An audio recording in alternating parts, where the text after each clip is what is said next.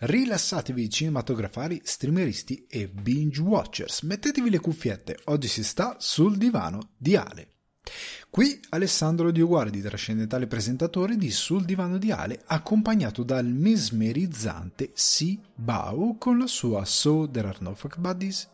In questa puntata sul divano di Ale ci avventuriamo in qualche news non troppo croccante, a partire dalla smentita del ritiro di Woody Allen tramite una dichiarazione ufficiale che dice un po' tutto e un po' niente. Venendo invece a discorsi riguardanti il cinema nostrano, dobbiamo parlare dell'iniziativa Cinema in Festa. Ha funzionato? Vi dico i dati e vi dico la mia sul progetto. Rimanendo però in Italia, discuto anche qualche trailer che mi ha lasciato sgomento per diversi motivi, spaccandomi tra aspettative e un senso di nausea. A non stancarci mai e poi mai sembrano invece i film di 007, poiché il prossimo corso cinematografico del personaggio è nuovamente sulla bocca di tutti e sembra ancora in alto mare. Venendo invece alle recensioni abbiamo roba che scotta. Parto consigliando Good Night and Good Luck e chiudo con due novità, Don't Worry Darling e Everything Everywhere All at Once. Chiacchiere, domande e argomenti frizzantini vi aspettano in questa puntata di Sul Divano di Ale. Ragazzi, bentornati e bentrovati sul divano di Ale. Anche questa settimana sono davvero contento e davvero carico per, per, avervi qui con me, per essere nelle vostre orecchie, nelle vostre cuffiette e spero sia una buona giornata. Spero sia una buona giornata, anche se sarà probabilmente un lunedì per molti. Ehm, deludente. Io mi aspetto questa cosa ed è il motivo per cui ci sarà eh, good night and good luck. Voglio darvi un qualcosa di positivo, un qualcosa di bello eh, su cui riflettere. Voglio darvi eh, anche Everything Everywhere All at Once. Vi darà qualcosa di eh, incredibilmente positivo. Però andiamo con ordine. Voglio cercare di sollevare la vostra mat- mattina. Per me, per, me, per me, sarà un lunedì un po', un po' frenetico. Il bimbo con la febbre. Comunque sarà una cosa un po' così. Però voglio ringraziare i Patreon che sono fedeli, che continuano a venire su patreon.com slash sul divano di Ale. Venite se volete supportare il mio lavoro che sta crescendo, sta crescendo sempre di più, arriveranno sempre più cose, quest'anno sarà bello piccante. Voglio anticipare che in after show ci saranno le prime impressioni su Andor, due parole su Atlanta e il mio progetto su The Office. Vi anticipo qualcosina su una cosa che sto scrivendo. Quindi questa settimana niente yay or nay, questioni con gli occhialetti 3D, lo rimandiamo un'altra cosa. Ma veniamo a un po' di chiacchiere pre-news, anche se questa settimana le news davvero è tutta roba molto frivola, tutta roba piccolina, non c'è granché da dire. Eh, devo fare un, uh, un, uh, un, piccolo retcon. Ecco, parto nelle chiacchiere di, di ambienta, ambientamento, ambi, ambientazione, ambientamento eh, mi sto perdendo oggi. Facendo un piccolo retcon riguardo il discorso che avevo fatto su Godard. Su YouTube sarà un po' più corretto, però per chi è in podcast, scusate, non correggo. Fino all'ultimo respiro l'avevo dato come un film del 50 invece del 60, un refuso mentale e anche del mio discorso c'è questa discrepancy.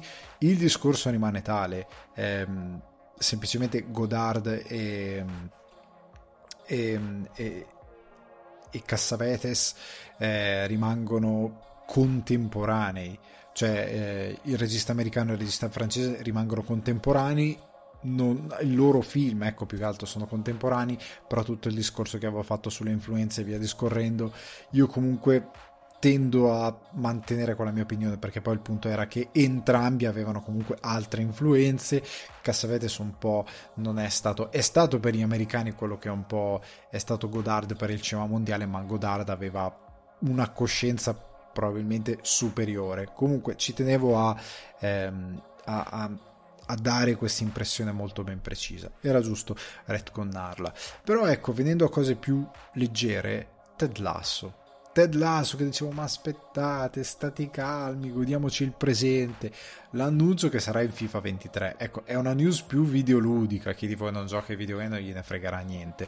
Però per me questa è un po' una vittoria che entra in FIFA 23 eh, e con tutta la squadra sarà lui, Richmond, tutti i giocatori eh, Roy Kent che sarà bellissimo da poter avere in FIFA comunque sta di fatto che è una cosa molto carina è una cosa che conferma nuovamente quanto gli americani hanno iniziato ad avvicinarsi al, al calcio, quello che è lo sport più bello del mondo. Eh, conferma il successo assoluto di, di Ted Lasso eh, e conferma anche eh, oddio è, no, no, non c'è una conferma qua in verità è questo il canto del cigno di FIFA perché molti di voi non sapranno però FIFA eh, non ha rinnovato le licenze con EA, o meglio EA Sport non ha rinnovato le licenze con FIFA perché mm, hanno iniziato a cercare un po' troppi soldi. Questo è il downside un po' di questo calcio in quest'epoca. Se pensavamo prima che cercassero, che girassero troppi soldi nel calcio, adesso ne stanno girando ancora di più in modo un po' troppo brutto. Comunque, ecco, ehm, hanno cercato un po' t- tanti soldi come, come fee per, per, avere, per dare i diritti a EA, EA non l'ha trovato più economicamente conveniente e sostenibile e ha deciso sentite teneteveli e quindi EA svilupperà un questo è l'ultimo FIFA loro svilupperanno un loro gioco di calcio si porteranno con sé anni e anni di esperienza quindi non hanno nulla da temere ci sarà solo una questione di diritti e via discorrendo e qui aprirà nuovi scenari ma parliamo di cose videoludiche però ecco, ehm, fa un po' strano che l'ultimo FIFA sviluppato da EA che verrà ceduto il nome FIFA a un'altra casa, quindi chissà chi lo svilupperà, chissà se sarà un bel gioco, eh, sono troppi interrogativi. Eh, sta di fatto che fa strano che una cosa con la quale siamo molti di noi cresciuti, perché si parla da veramente eh, più di vent'anni perché FIFA 23 non è il numero dei FIFA, è 23 l'anno, eh, la stagione 23 FIFA credo che siano molti di più probabilmente, però ecco io ci sono direttamente cresciuto e vedere che non ci sarà più il FIFA di EA ma ci sarà chissà che cosa ed averci Ted Lasso dentro conferma la fine di un gigantesco ciclo di, di è incredibile, non riesco a capacitarmi che FIFA non sarà più di EA Sports, it's in the game, questa cosa qui eh, mi, mi fa t- stranissimo. Comunque, chiudiamo questa parentesina, torniamo a parlare di cinema, mettiamoci belli comodi che ora... Ecco, ecco, volevo dirvi una cosa, Settimana prossima cercherò di implementare la rubrica stagionale eh, autunnale con dei film un po' più d'autunno che vi avvolgono e che magari vi rassicurano un po' di più in questo periodo incerto. E Good Night, Good Luck sarà un buon, eh, un buon film di passaggio anche perché dura 90 minuti. Ehm, è un bel film bello frizzante in bianco e nero. C'è, c'è Giorgino Clooney, una cosa che secondo me vi farà piacere. Comunque, parlando di autunno, Allen Allen, Allen, Allen. Allora, Allen a quanto pare non si ritira, cioè il, il, giornale spagnolo che aveva tradotto le sue dichiarazioni a quanto pare le ha tradotte male. Allen ci ha tenuto a retconnare, a, a, ritra- a chiarire più che altro, più che a ritrattare il fatto che eh, non c'è nessun ritiro. Lui sostanzialmente ha dichiarato, come aveva fatto molto tempo fa, che non si diverte più all'idea di un cinema che sostanzialmente, soprattutto per un cinema che non è un blockbuster o che non ha pretese blockbuster o che non è di puro intrattenimento, che sostanzialmente, e vale per Wes Anderson, Paul Thomas Anderson e per molti altri registi, che quando va in sala, va in sala con l'idea che potrebbe starci due settimane con distribuzione limitata, massimo massimo se grasso che cola un mese e poi chissà quando, chissà come va su una piattaforma streaming o va in eh, eh, pay per view o comunque va in una distribuzione digitale molto incerta e si perde un po' il fascino della sala. E io capisco che molte volte io stesso anch'io ho parlato di creare gli eventi per andare al cinema. Sì sì, soprattutto quando si parla di intrattenimento, perché molte volte il cinema fallisce nell'intrattenimento, ma gli eventi li puoi creare anche con Woody Allen, cioè li puoi creare anche comunque eh, perché io parlo molto spesso anche di fidelizzazione del pubblico, cioè il pubblico te lo devi un po' crescere il, come struttura cinema, come esercente cinema per fare bene a tutta l'industria in modo tale che vengano anche a vedere un film di Woody Allen. E in passato vi ho fatto gli esempi del magnifico Lighthouse di Dublino che mi manca tantissimo col cinema. Comunque sta di fatto eh, è un esempio di un cinema che è cresciuto un pubblico generalista ma anche di appassionati che torna sempre e torna anche a vedere dei film riproposti ehm, dei film non ora contemporanei, torna anche per vedere dei film ehm, di, di, registi come Allen e paga un biglietto pur non vedendo VFX, effetti speciali e lo fa perché comunque quell'esperienza al cinema è insostituibile. A casa il discorso è sempre quello, per quanto possiate avere un impianto bello, eccetera, eccetera, quell'esperienza non ve la dà metto sempre la nota margine per chi magari non ha sentito in passato i discorsi. Certo mi rendo conto che se vivete in situazioni come riportavo credo qualche eh, tornato dalle vacanze essendo stato in Sicilia, Modica, quelle zone, in zone dove i cinema magari sono curati poco, eh, non sono il massimo, multisala esistono zone da raggiungere, chissà come, con tanta strada, magari non sono il massimo, io mi rendo conto che voi direte sì, ma per me andare a cinema non è una grande esperienza. Lo capisco, Sfortunatamente in Italia c'è anche questo problema, che la distribuzione in sala è sostanzialmente ostaggio di un sacco di zone dove un certo tipo di esperienza cinematografica è pessima a seconda, ehm, io ho fatto l'esempio che conosco, però ce ne sono molti altri anche al nord Italia, non è che eh, era per dire un esempio che conosco, ma in tante zone a me avete scritto un po' da tutta Italia come scrivate a Cinefax quando si faceva la rubrica dedicata ai cinema, la situazione è abbastanza brutta ovunque, però rimane il fatto che è brutto che questa cosa stia scomparendo, che il cinema in sala sia sempre più difficoltoso, però Allen non, non, gli piace tanto questa situazione, quindi è meno ispirato nel fare film, è un po', è un po battuto. Poi certo, ha più di 80 anni, quindi eh, tu dici, e eh, quanti ne potrà fare ancora? Non importa, e eh, sarebbe bello che li continuasse a fare, quindi che il cinquantesimo non sia il suo ultimo, anche se sarebbe molto poetico, ma che il, si possa vedere anche un cinquantunesimo, un cinquantaduesimo, chi lo sa, speriamo. Parlando di sale, Cima in Festa volevo tirare due, due somme su questa iniziativa per chi non, non, l'avesse sentita. Dal 18 al 22 settembre sostanzialmente c'era la possibilità di andare al cinema con soli 3,50 euro e il, l'attento chiamiamolo così definiamolo così Gian Maria Tamara ha pubblicato per eh, giornalista italiano che scrive per la stampa e altri giornali ha pubblicato per The Hollywood Reporter con il quale ultimamente sta collaborando un articolo per riassumere l'iniziativa del cinema in festa stando ai dati da lui raccolti, l'iniziativa ha portato a casa 4 milioni di euro, 1.1 milioni di spettatori, ehm, per un totale di 2.2 milioni eh, rispetto alle, alla settimana precedente, quindi un incasso che è comunque affruttato di più rispetto a quello precedente, però nota molto importante, in, proprio il 22 è uscito Avatar che solo, eh, da solo ha raccolto 347 mila euro in un giorno e allo stesso tempo eh, Don't Worry Darling e comunque c'era qualche altro film come Minions che comunque era già in sala da diverso tempo altri film che hanno comunque raccolto, stavano raccogliendo pubblico e tuttavia c'è anche da dire che ehm, viene sottolineato come rispetto al 2019 c'è stato un 57% in meno di pubblico.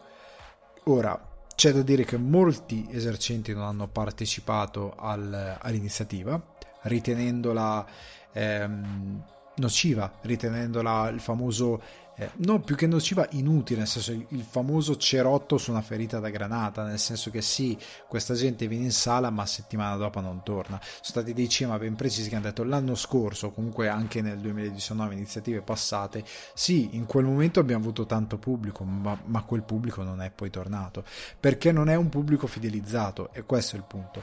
Certo, a livello matematico, come dico sempre, tu porti il grande pubblico in sala come quando, come quando dicevo i blockbuster sono necessari perché tu ti affezioni al cinema da piccolo non andando a vedere, eh, non lo so, eh, Bergman, Allen, non è che tu vai al cinema a vedere il film d'autore quando hai 7 anni, 8 anni, 10 anni, 11 anni e poi da grande dici, eh no, io mi sono affezionato al cinema andando a vedere Manhattan no, cioè chiunque vi dirà questa cosa, tipo di chi ha l'età per essere andato al cinema a vedere Manhattan, è ovviamente un bugiardo. Tu vai al cinema e la prima volta che vai al cinema ti ricordi, non lo so, io personalmente Re Leone, Nightmare Before Christmas, eh, Jurassic Park, eh, mi ricordo di essere andato a vedere in sala eh, una quantità di film, la maggior parte di intrattenimento o comunque horror, eh, però quell'esperienza mi ha portato ad amare quel tipo di esperienza, è cresciuta in me e poi ovviamente maturando sono andato in sala a vedere anche tutto il cinema, non solo quei film di grande intrattenimento.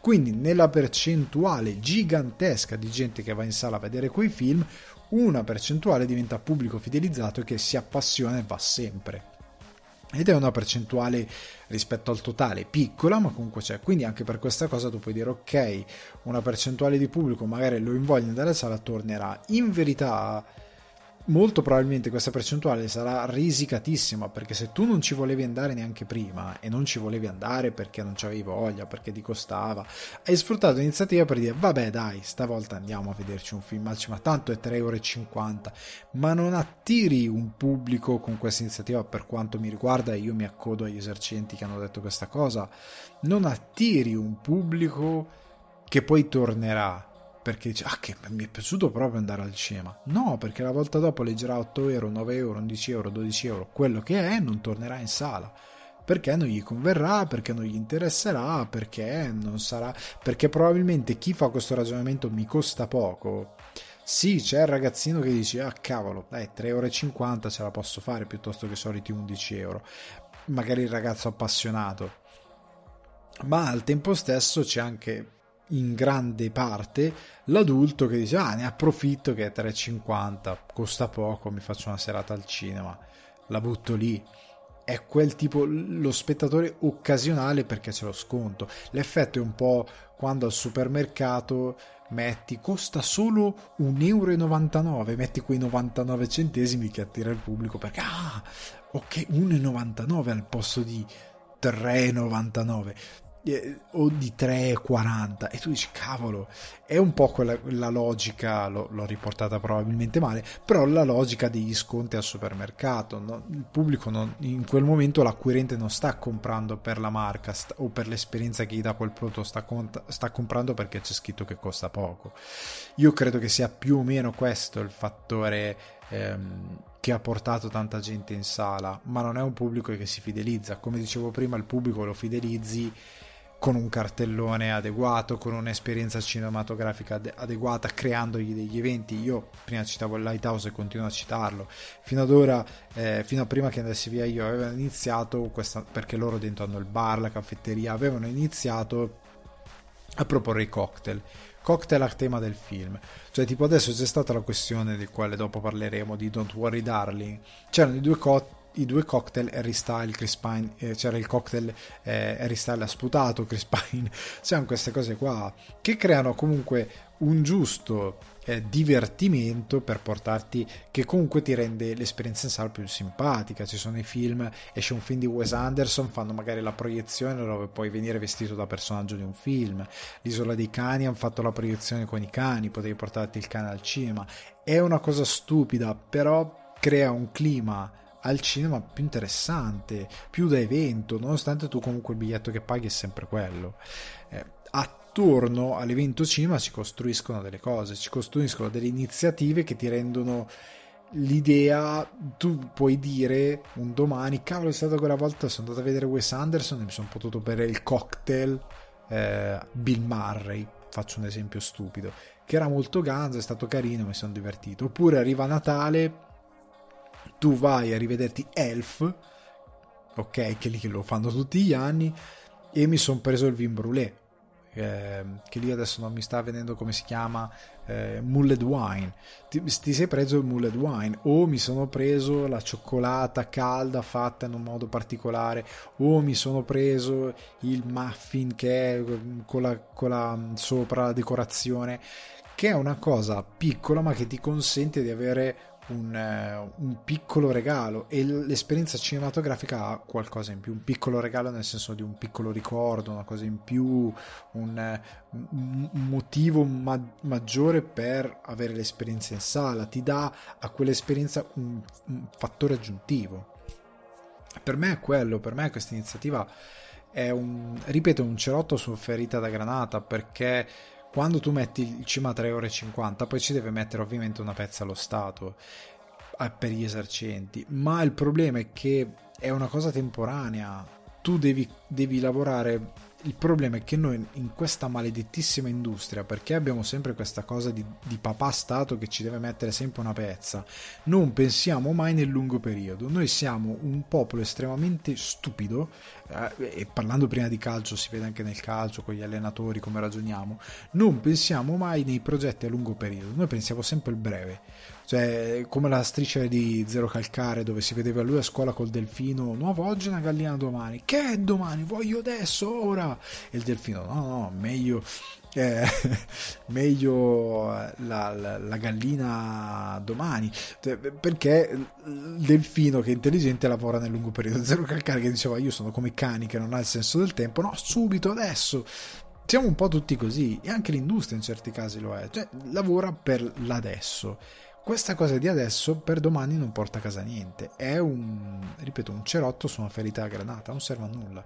Per quanti spettatori posso portare in sala per quei dal 18 al 22? Considerando che anche i cinema che hanno aderito è caduto giusto il 22, che era verso il fine settimana in cui escono i film nuovi e in sala sono arrivati Avatar, che era comunque un'operazione che tanti aspettavano perché tanti non l'hanno visto in 3D, tanti non hanno idea di cosa significa vedere davvero un film in 3D, perché quello è davvero un film in 3D con una tecnologia incredibile.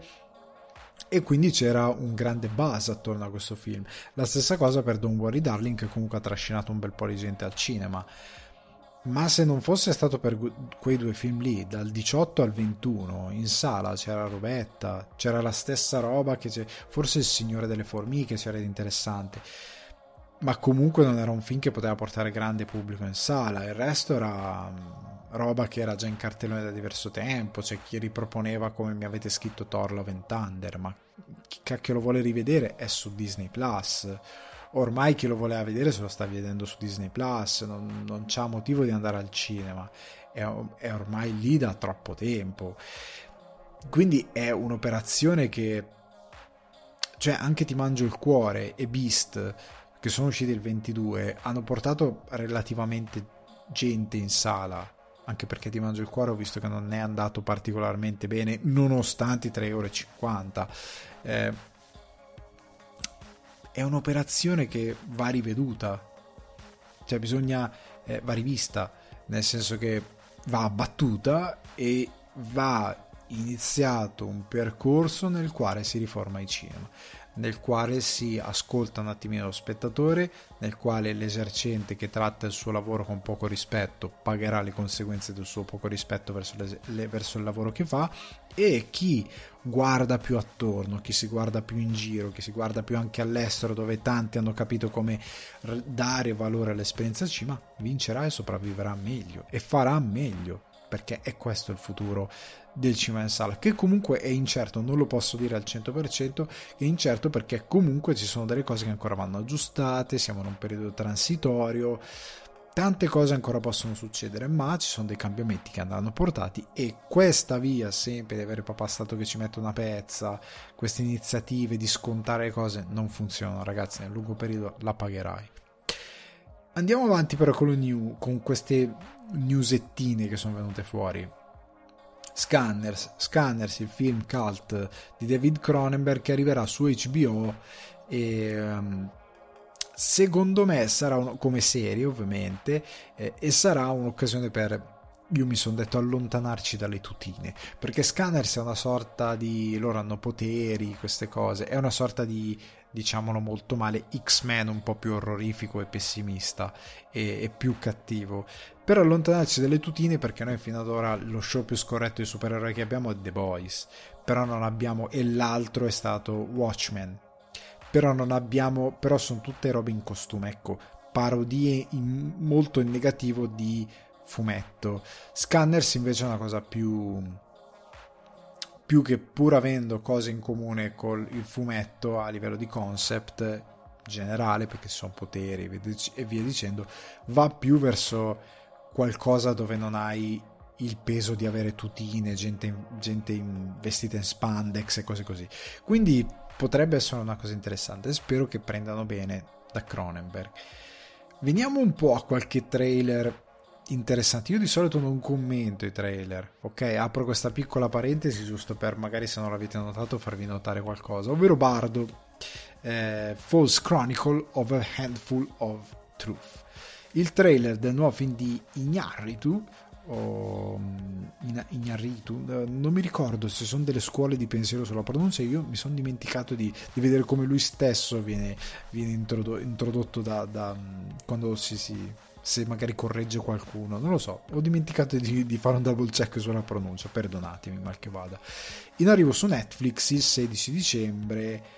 Dovrebbe avere una piccola run nelle sale, nei cinema selezionati, io spero di riuscire a vederlo in sala, comunque una sorta di 8 e mezzo di Ignarritu perché lui appunto come dice il titolo è una falsa eh, una falsa cor- cronaca diciamo così di una manciata di verità perché comunque è lui che affronta il fatto il suo senso di colpa di, eh, di, essere, di aver lasciato il Messico dopo aver fatto fortuna con i primi film e di essere andato a Hollywood eccetera eccetera quando in verità c'era a casa sua che un po' lo chiamava no?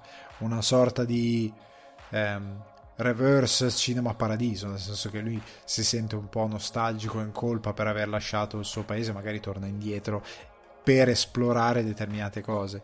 Però ecco, tutto questo è andato a Venezia, è stato ricevuto eh, con timidi entusiasmi. C'è chi, ad esempio Emanuele Antolini, ne parlavo, lui era uno dei inviati di Cinefacts, lui era molto entusiasta nel film Certo, tutti avevano questa sensazione che dovesse durare un pochino in meno, il film circa 3 ore. La versione che vedremo su Netflix o in sala durerà 22 minuti in meno. A quanto pare Ignarritu ha concordato che forse il film aveva bisogno di una spuntatina. Alcuni si sono indignati, però questa è una cosa che è sempre successa. Cioè, tante volte se voi vedete dei film che sono andati magari a Venezia o altri festival, poi vedete a Venezia durava tot, la versione cinematografica e eh, poi quella distribuita durava invece tot. Cancellati minuti, tolta roba.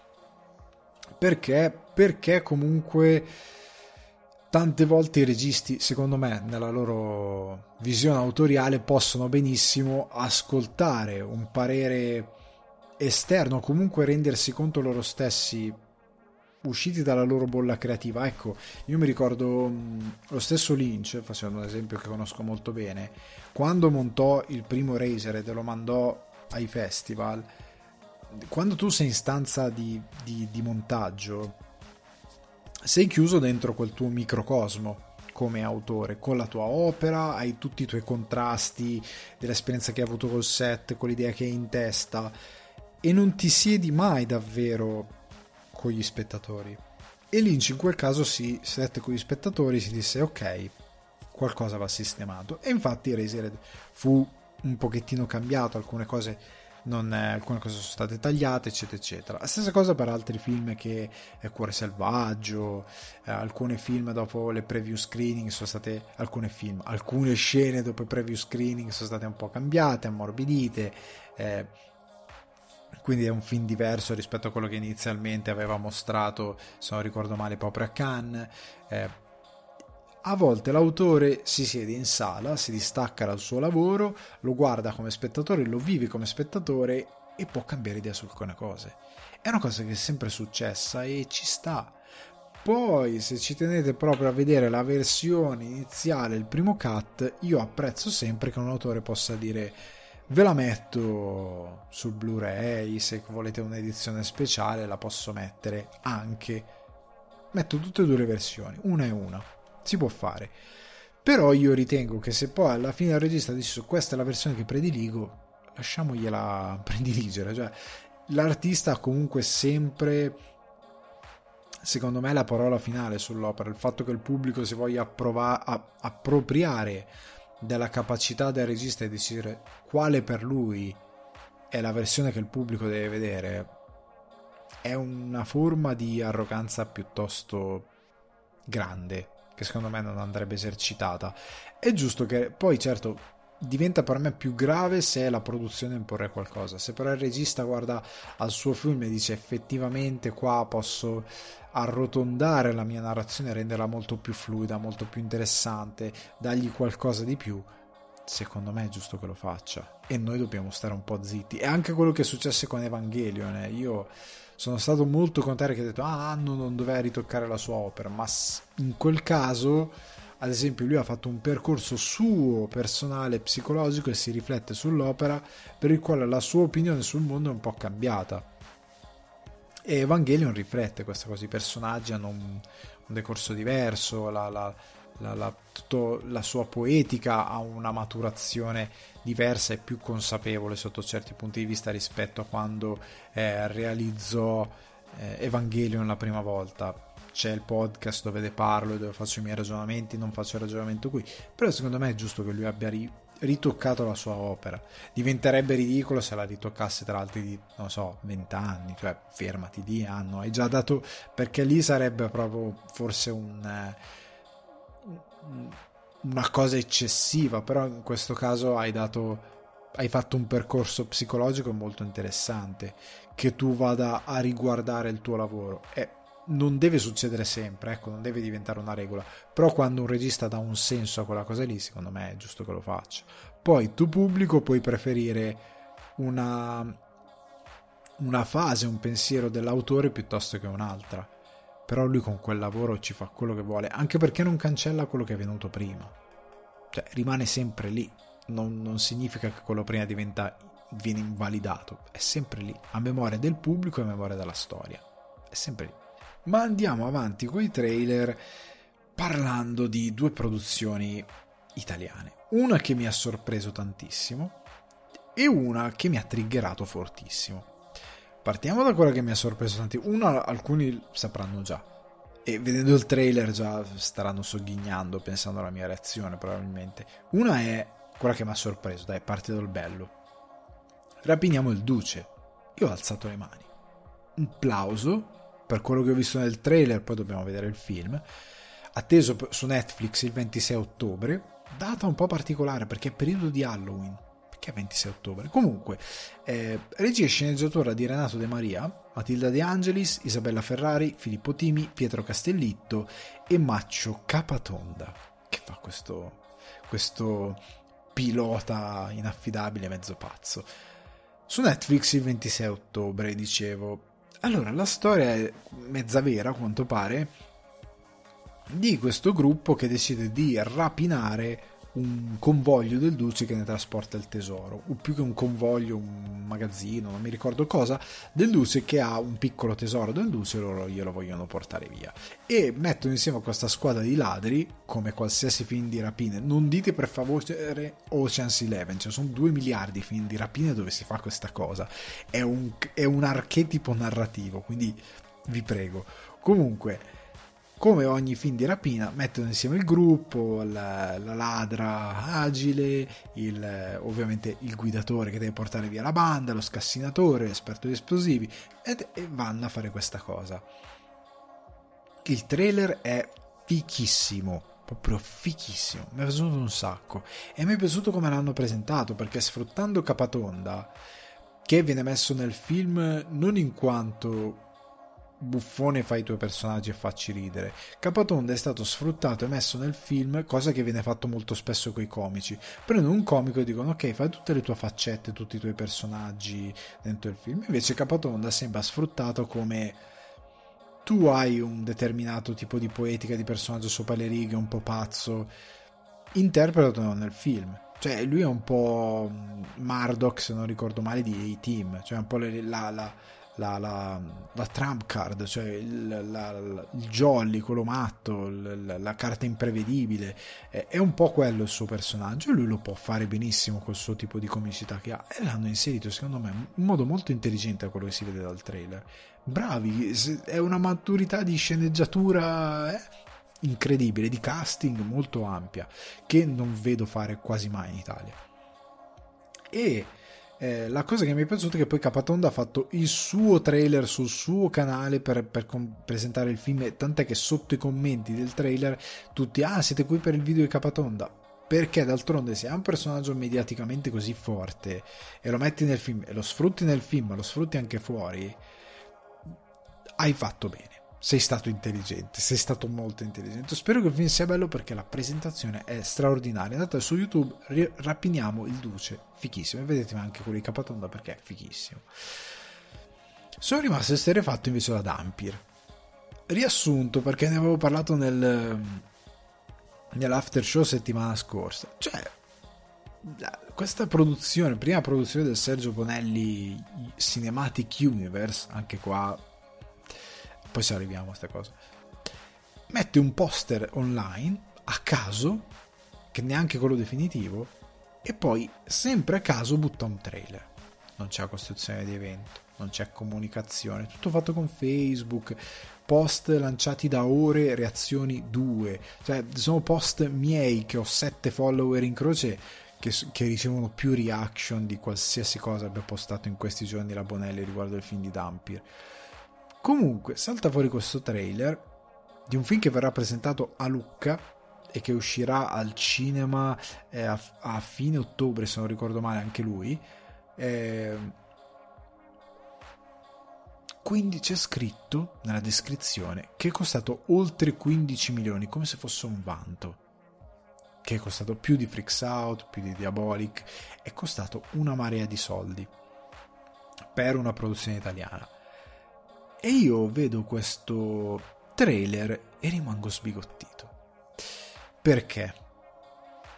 Perché eh, lo dicevo anche in podcast dai ragazzi Cinefax questo è la somma di tutti gli errori che può fare un'industria come la nostra che non può mai e poi mai confrontarsi con quella statunitense. Cioè, negli Stati Uniti, quando fanno un cinecomic, spendono tra i 150 indicativamente e i 200 milioni, a seconda delle ambizioni.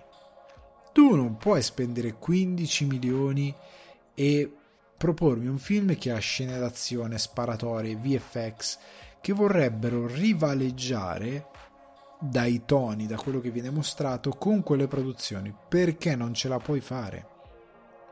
Perché questo film, per quello che ho visto, anche a livello solo di azione, non può rivaleggiare nemmeno con John Wick, che non ha particolari VFX se non ehm, aggiungere ehm, le, le, le, bocche da fuoco, quindi nel senso le, le i muzzle, muzzle non mi viene il, il termine tecnico, stavo avendo un lapsus, comunque il, um, le esplosioni eh, di, di, fuoco quando fai fuoco con la... Um, i muzzle flash, muzzle flash per aggiungere quelle cose lì, per aggiungere qualcosina di questo tipo di rifinitura e rendere le cose molto più fluide o per poter girare tipo le scene in moto di John Wick 2, quelle ovviamente sono fatte in studio. Ok, alcune cose riprese, però eh, Keanu Reeves sulla moto tante volte era in studio e via discorrendo, nelle scene più concitate e pericolose. Non, ti, non riesci a confrontarti con, con un film di quel tipo non riesci neanche a confrontarti con Everything Everywhere All at Once, che è un film di Hollywood, ma è un film di Hollywood a basso budget, sci-fi con VFX, che è costato però 20, 25 milioni tu con 10 milioni in meno non riesci neanche a confrontarti con quello e non hai l'intelligenza di capire che quei ragazzi che hanno fatto quel film sanno benissimo di non potersi confrontare con quel tipo di intrattenimento action che fa Hollywood. E quindi nel fare il loro sci-fi con effetti visivi e quant'altro, effetti visivi fatti da 5 persone, tra l'altro da 5 persone, hanno scritto e prodotto il loro film in modo tale che fosse che quei 25 milioni fossero messi al massimo del loro potenziale. In questo film i 15 milioni sono buttati in cacciara. A me sembra piuttosto chiaro da, dalle scene che vengono presentate, con VFX abbastanza inguardabili e con delle scene action che saranno probabilmente abbastanza inguardabili perché già dal trailer butta malissimo ha voglia di andare a girare in Est Europa che abbatti costi di produzione Qua è perché anche comunque la storia è quella, è questa sorta di Blade, perché Blade, è perché lui è un diurno metà vampiro, metà, metà umano. Comunque sta di fatto che il problema qua è che se hai 15 milioni, che sono già tanti per il nostro cinema, e comunque il tuo retaggio a livello di pubblico, io non so se questa roba andrà negli Stati Uniti. Cioè, io non so nel mercato americano, nordamericano, come ti puoi proporre con Dampier, considerando VFX, scene d'azione, perché noi non abbiamo stuntman e, e, e professionisti di quel tipo che hanno l'esperienza che hanno altri. Non abbiamo neanche probabilmente non voglio prendermi con regista perché non so chi è, non ho ancora visto il film, ma io non credo che abbia una capacità di lavorare con VFX e stunt che hanno tanti altri professionisti, ma per una questione di esperienza, perché il nostro mercato non ce l'ha. Ora, dopo che hai speso 15 milioni e hai voluto arrivare a quel punto, come sarà il film? Cioè, io, io non credo sarà un ottimo film, cioè, faccio fatica a pensarlo, semplicemente perché Ripeto, quando sei così indie, devi scrivere la tua sceneggiatura la tua storia la tua produzione, devi gestire la tua produzione in modo tale che sia sostenibile per quei 15 milioni, che la tua storia sia da quei 15 milioni tira fuori qualcosa che la faccia sembrare di valere di più. Everything Everywhere All At Once vale 25 milioni, ma quei 25 milioni sono validissimi e sono incredibili, si sentono in modo positivo all'interno della produzione. In Dampier, da quello che ho visto al trailer, 15 milioni sono dovevi fare di meno, amico mio. Cioè sono sono l'errore del, del, del, filmmaker esordiente che vuole fare una cosa che il suo budget e le sue possibilità non gli consentono di fare. E io non so come può andare bene questo Bonelli Cinematic Universe partendo da un personaggio che non è Dylan Dog, non è Tex Wheeler, non è conosciuto anche solo per osmosi, è molto poco conosciuto. Un personaggio che ehm, non è così affascinato, non è che i vampiri attualmente siano sulla cresta dell'onda, anche perché deve uscire Blade che annichilerà questo e che arriva proprio dopo il terribile Morbius. Potrebbe essere un Morbius fatto con molto meno budget. Eh, questo è il problema. E, e, e se la gente ha, spre, ha, spregiato quello che già era Leto, qua non potrà andare meglio. E sono, cioè, sono troppi errori, anche perché a livello di comunicazione, cioè a livello di comunicazione non puoi buttare un poster e un trailer online in questa maniera, senza nessuna pianificazione, senza niente. E io, io lo andrò a vedere al cinema perché sono curioso però non credo che finirà bene, cioè credo che sarà come tutti gli altri un gigafloppone. Cioè, secondo me qua Dampir eh, se porta a casa 2 milioni è tanto. Cioè, le 2 milioni lo sto equiparando a Freaks Out, che ha portato a casa più o meno quella cifra. Ma con il problema di uscire in un momento scellerato, perché c'erano, eh, mi pare, eh, no, chiusa, c'era al cinema roba grossa, se non ricordo male, e di uscire in un momento Covid, sarà al 50%, era un momento poco favorevole per il film. Con tutti qua no, sia un momento molto più favorevole, però ecco, stai andando mio dio. Vedremo, vedremo, vedremo. Passiamo ad altro, passiamo ad altro con ehm, la, la, notizia su Black Adam non la discuto, non la discuto su Warner che ha sbagliato il trailer, che ha messo dentro immagini della, del Steppenwolf di Whedon perché è veramente gossipino, non c'ho voglia veramente di, di tediarvi con questa roba. Abbiamo già detto tanto di Dampir, lasciamo stare. Rai Seahorn, protagonista di Better Call Saul, e nella nuova serie sarà la nuova protagonista della serie Apple TV Plus di Vince Gilligan che tutti aspettano tantissimo per vedere cosa farà anche perché lui ha dichiarato sono stufo di scrivere antieroe e vorrei fare l'opposto quindi vogliamo vedere cosa farà Vince Gilligan lontano da dei temi che l'hanno visto eh, elaborare molto bene eh, le sue narrative. Sono curioso Rai Simon è molto brava e non vedo l'ora.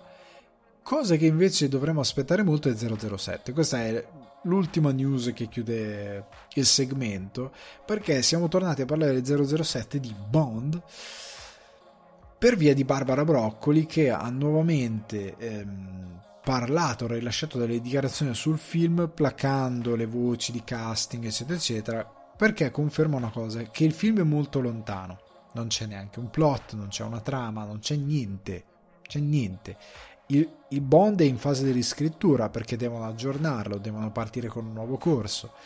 Ha assicurato che eh, non si andrà verso la direzione donna.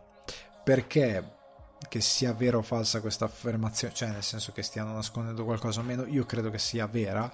Perché credo che a livello di produzione verso Bond sono molto protettivi come brand. Però io credo che abbiano capito una cosa che ormai dovrebbero aver capito tutti. Reinventare i personaggi al femminile, cioè riscrivere, è un po' una stupidata.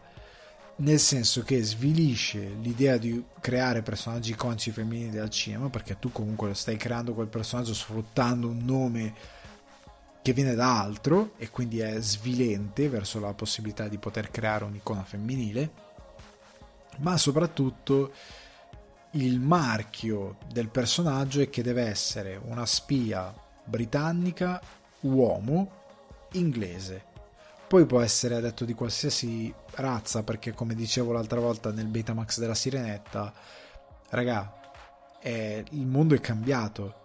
Idris Elba e molti altri hanno mostrato al mondo, perché la gente a volte sembra di vi- vivere in un, una realtà avulsa da quello che è il tessuto de- di questo universo, sembra vivere in un fantaverso la gente, hanno chiaramente portato la realtà di un mondo sempre più eh, interconnesso, se, dove quindi eh, inglese non significa essere bianco come si facevano le caricature quando io ero bambino, bianco con le orecchie grosse a sventola e i denti storti, perché erano queste le caricature che facevamo degli inglesi, ok?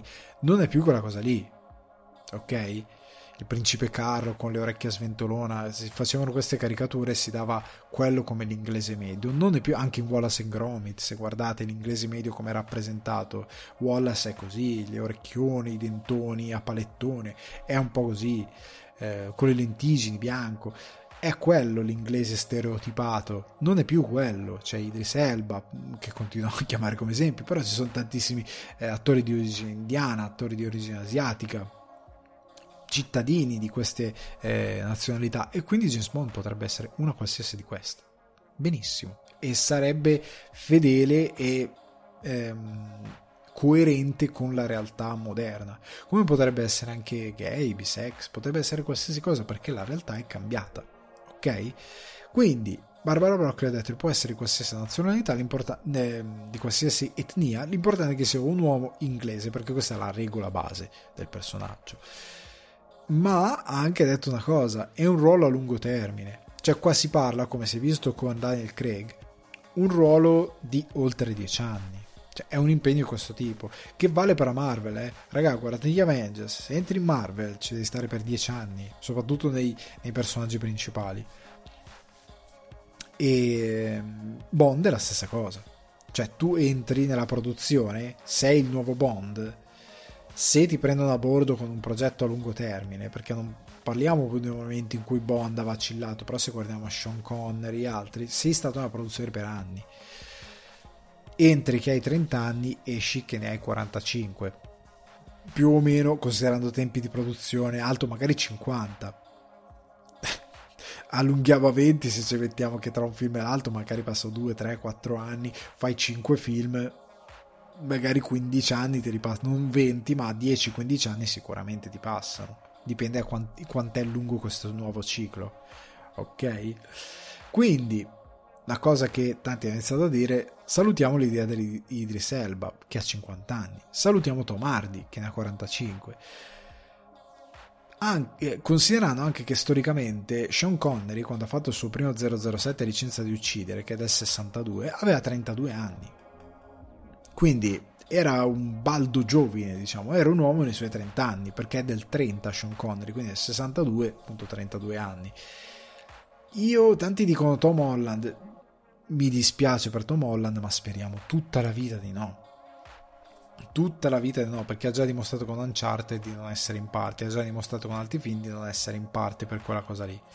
Io vi dico chi piacerebbe a me, anche se il primo nome che vi farò è già fuori tempo massimo, che è Charlie Hunnam Charlie Hunnam che ha 42 anni, incredibile, secondo me sarebbe stato perfetto.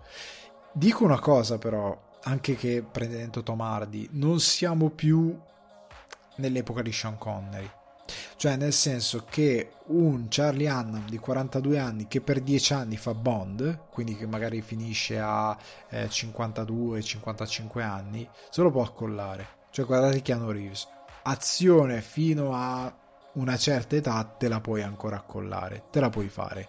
Se ti, con Charlie Hannan comunque fisicato e via discorrendo, non è più il cinema degli anni 90, dove eh, il buon Bruce Willis, se guardate Arma Letale 2 ci sono delle scene dove palesemente non è lui e non è che stanno facendo chissà che cosa, cioè si sta rotolando su due valigie dopo un cazzotto. Non è più quel cinema lì, non è più un cinema dove già a 40 anni ti danno oh passa le commedie che sei vecchio, non è più quell'epoca. Ok? Come era successo tra l'altro a Bruce Willis, vai verso i 50, vai a fare le commedie che ormai l'azione non la puoi più fare. Siamo in un'altra epoca. I set sono gestiti diversamente, gli attori sono molto più atletici. Però Charlie Hunnam a me piacerebbe un sacco, più inglese di lui. Nicholas Holt, che ha 32 anni come Sean Connery, secondo me sarebbe un buon Bond. Voi lo immaginate tutto pulito, con gli occhiali, il gel, ma se guardate alcune immagini, un po' di barbetta incolta, la faccia da schiaffi un po' ce l'ha. Se lo, se lo sistemi, un po' lo può fare. L'altro, che sarebbe bello, ma ormai è Batman, è Robert Pattinson, che ha 36 anni e deve fare altri due Batman. Bond non lo farà mai. Però poteva essere interessante, anche quando l'abbiamo visto in... Ehm, Cosmopolis di Cronenberg con col suo eh, outfit e il capello fatto, poteva essere un personaggino interessante. In Tenet anche ha dimostrato di saper fare azioni, in Batman stesso, poteva essere un buon Bond, probabilmente. Altri dicono Henry Cavill, anche se non è. Però, ecco, o scopriamo un nuovo attore, come è stato all'epoca per eh, Daniel Craig comunque aveva fatto Tomb Raider, aveva fatto robetta, non è che aveva fatto chissà che cosa, aveva fatto ruoli in layer cake se non mi ricordo male, roba qui e là ma non era super affermato. O scopri un nuovo attore emergente o te ne vai a cercare uno già forte, però devi stare molto attento. E quindi non lo so quale potrebbe essere il nuovo attore del nuovo bomb. dipende anche come lo scrivono, cioè dipende anche come come lo impostano, che tipo di, di, di, di filosofia, che tipo di, um, di epica gli danno. Questo sarà molto importante. E quindi chiudiamo le news e veniamo al con voi. Ritorna la rubrica con voi. Questo appuntamento che avevo messo di lato per un po' di tempo, che sostanzialmente eh, mi vede chiedere a voi risposta alla domanda che mi avevate fatto la settimana prima eh, per vedere quali sono i vostri input. Quindi cercherò di reintrodurla perché mi piace questo, questo chiacchierare con voi. E settimana scorsa su Instagram, se seguite le storie Alessandro De Scoldi vi avevo chiesto, ma io vi ho detto quali sono i miei fatti di cronaca che porterei, ma i vostri? Cioè cosa adattereste come fatto di cronaca eh, in cinema o quello che è? E ve ne leggo alcuni. Samantha Pires mi ha detto un sacco interessanti casi che hai menzionato nel podcast Ale. Così di getto mi viene in mente la storia dell'acqua tofana penso sarebbe interessante se venisse adattato in serie. Può essere una roba molto ganza. Claudio Kerov mi dice sono troppo tardi per rispondere io adatterei il processo alla P2 e il golpe borghese c'è qualcosina, mi pare, del processo alla P2, se non ricordo male, però è un frammento di storia italiana molto ganzo che si potrebbe fare. Tommaso Valigi mi scrive un messaggio lunghissimo, quindi scusa Tommaso, prendo gli highlights. Eh, lui mi dice sostanzialmente, mi dice prima di tutto, chissà quale deve essere la vicenda alla quale sta dedicando un progetto più che dedicando è una cosa che avevo pensato, ora è un attimino in stand by, però è una cosa che non ho menzionato nella puntata ed è molto fica ed è vicino alle mie origini nordiche, diciamo, vicino al mio territorio ed è una cosa forse mo- impossibile da realizzare più che altro perché per come sono cambiati i tempi, eccetera, potrebbe essere, però non si sa mai. Ad ogni modo, lui mi dice appunto, ad ogni modo, secondo me anche sulla scia del film La scuola cattolica, una vicenda che andrebbe finalmente trattata con serietà e a regola d'arte è quella del mostro di Firenze. Allora, caro il mio Tommaso, hai troppo ragione. Hai troppo ragione, perché il mostro di Firenze è una vicenda. Io, quando ogni tanto mi sento triste, mi vado a riguardare il, ehm, quel, quel, quei due video YouTube di ehm, Joe Pizzi, sono bellissimi, dove riassume il caso del mostro di Firenze, perché non è solo interessante, perché è un po' il nostro Zodiac, il mostro di Firenze, con la differenza che ha una componente, diciamo, folcloristica, di questo regionalismo folle senza senso che ci appartiene, che dà alla vicenda un gusto alieno per il resto del mondo Cioè, da un lato hai qualcosa di terrificante, ma allo stesso tempo hai questa componente redneck, eh, per certi versi ridicola, eh, del nostro spaccato italiano che è stupenda. Tra l'altro, parlando di questa cosa, io sto ascoltando il podcast di Lucarelli Nero nero, noir, non mi ricordo di come si chiama adesso, scusate, però il podcast di Lucarelli dove racconta un sacco di casi italiani, ci sono alcuni dove non avevo idea esistessero sono stupendi da raccontare, certo per, per ovviamente rispetto per le vittime, eh, però alcuni sono veramente di ne ho sentito uno recentemente del 32, cioè si sta parlando epoca del ventennio eh, fascista, quindi roba incredibile. Con un, un, ha un attacco grimmissimo, incredibile, c'è un torso in una valigia su un treno, è una cosa terribile. Però ecco, eh, ci sono un sacco di casi, quello di, Zo- di Zodiac, scusate. Nel mostro di Firenze sarebbe molto interessante perché ha delle componenti eh, sociali, dei risvolti che si possono includere, che possono essere molto true detective, che sono molto interessanti, sono veramente ganzi. E poi continua il buon Tommaso e mi dice: E soprattutto una serie che ricostruisca bene il sentimento collettivo di paura e di incertezza che per una ventina d'anni ha avvolto le vite dei nostri giovani genitori. Verissimo, perché appunto l'altra parte, che quello che dicevo, da una parte è un caso di cronaca molto pesante perché noi abbiamo questa componente, noi ambientiamo tutti i nostri film e a Roma e in queste città, ma non raccontiamo tanto le nostre parti redneck, diciamo così, le nostre parti di campagna. Anch'io che vengo da un paesino del Cremasco, col senno di poi da videomaker ci sono dei paesaggi, cioè è, è il nostro team, Twin Peaks, cioè sono dei posti che sono davvero eh, sperduti. Io ho sopportato la prima volta che c'è venuta mia moglie, che lei è cresciuta in Sicilia, a, a Catania, ha vissuto per molti anni. In Sicilia non esiste il silenzio, in Sicilia sembra stare in guerra mondiale sempre, a qualsiasi ora, è incredibile catapultato in una realtà dove di un paese così piccolo, eh, rurale, di provincia, dove il silenzio è la base, cioè tu a mezzogiorno se esci di casa non c'è un rumore, la sera a un certo orario non c'è un rumore, può avere un'atmosfera fichissima con una quantità di leggende metropolitane senza senso che io ho sentito negli anni anche quando ero bambino ci puoi fare della roba fichissima. È un lato che va sfruttato. Andiamo avanti con Marco Puglisi che mi dice la saponificatrice di Correggio, un fatto di come orrendo è abbastanza indietro nel tempo per poterlo fare senza troppi dilemmi morali. Si parla degli anni 40 se non sbaglio. Allora, ah, lui aggiunge, io aggiungerei del soprannaturale per fare un horror, usando anche il folklore italiano che abbonda di streghe. Allora, io quest'idea Marco è molto ganza, ma io non la farei perché la saponificatrice di Correggio ha un, un, ehm, un, lato psicologico sul perché lei ha fatto quello che ha fatto che è molto molto molto interessante. E non lo trascinerei nel, ehm, nel soprannaturale. Cioè io mi terrei sul fatto di cronaca che è molto ganzo. Tra l'altro eh, io ho conosciuto la nipote della saponificatrice di Correggio quando sono andato a Cannes la prima volta nel 2017 se non ricordo male. No non è vero 2016 credo fosse il 2016 ehm, le, eh, perché era, la saponificatrice era Leonarda Cianciulli la nipote di cognome sempre Cianciulli adesso non mi sto ricordando il nome. L'ho conosciuta lì perché portava allo Short Film Corner un corto che si chiama mi pare proprio Leonarda che potete trovare online almeno il trailer sicuramente se cercate su youtube lo trovate eh, o forse c'è addirittura tutto il corto, comunque che racconta in modo molto breve della, della sua, di sua nonna o bisnonna. Adesso sto avendo un lapsus sui tempi, credo sia bisnonna, se non ricordo male. E è molto ganza come cosa, secondo me poteva essere esplorata tantissimo. Solo che in Italia noi abbiamo poca mestiranza, come dicevo rispondendo alla domanda, che fa questa cosa in modo che non sia come posso dirla delicatamente, eh, della spazzaturina da gossip.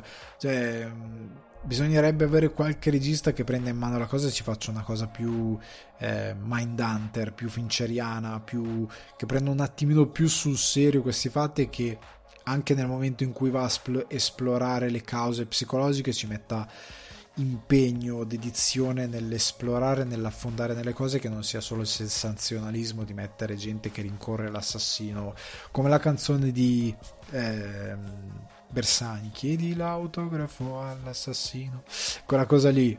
Eh, chiedi il poster e l'adesivo quella, quella canzone lì è geniale perché racconta come trattiamo in modo idiota anche i fatti di cronaca elemento che torna in questa puntata dopo con Good Night and Good Luck. Comunque, Alessandro Veronesi, l'ultimo eh, eroe che scrive sempre, mi dice: Gran bella domanda, senza andare sulla cronaca internazionale, ma rimanendo nell'italico paese, io bramo un film su un mostro di Firenze. Anche lui, giustamente, ha una bella intuizione. E poi mi dice qualcosa di bello e grottesco che faccia agghiacciare davanti all'impegno presentabilità degli imputati. Questo era il fattore folcloristico regionale nostro che dicevo prima. Poi mi dice il cinema è crudele arrivismo dei PM, la sorda spettacolarizzazione delle indagini, il totale raccapriccio dei fatti e la nota esoterica di contorno riguardo le voci che collegavano i fatti a sette e altro.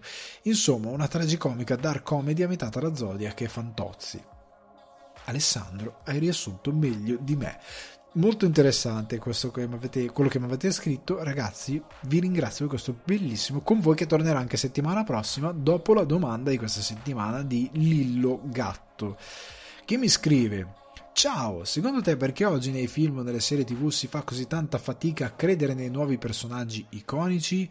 Questa fatica sembra riguardare soprattutto le categorie meno rappresentate, sembra quasi che si preferisca lavorare sul passato e su qualcosa di già esistente piuttosto che inventarsi qualcosa di totalmente nuovo.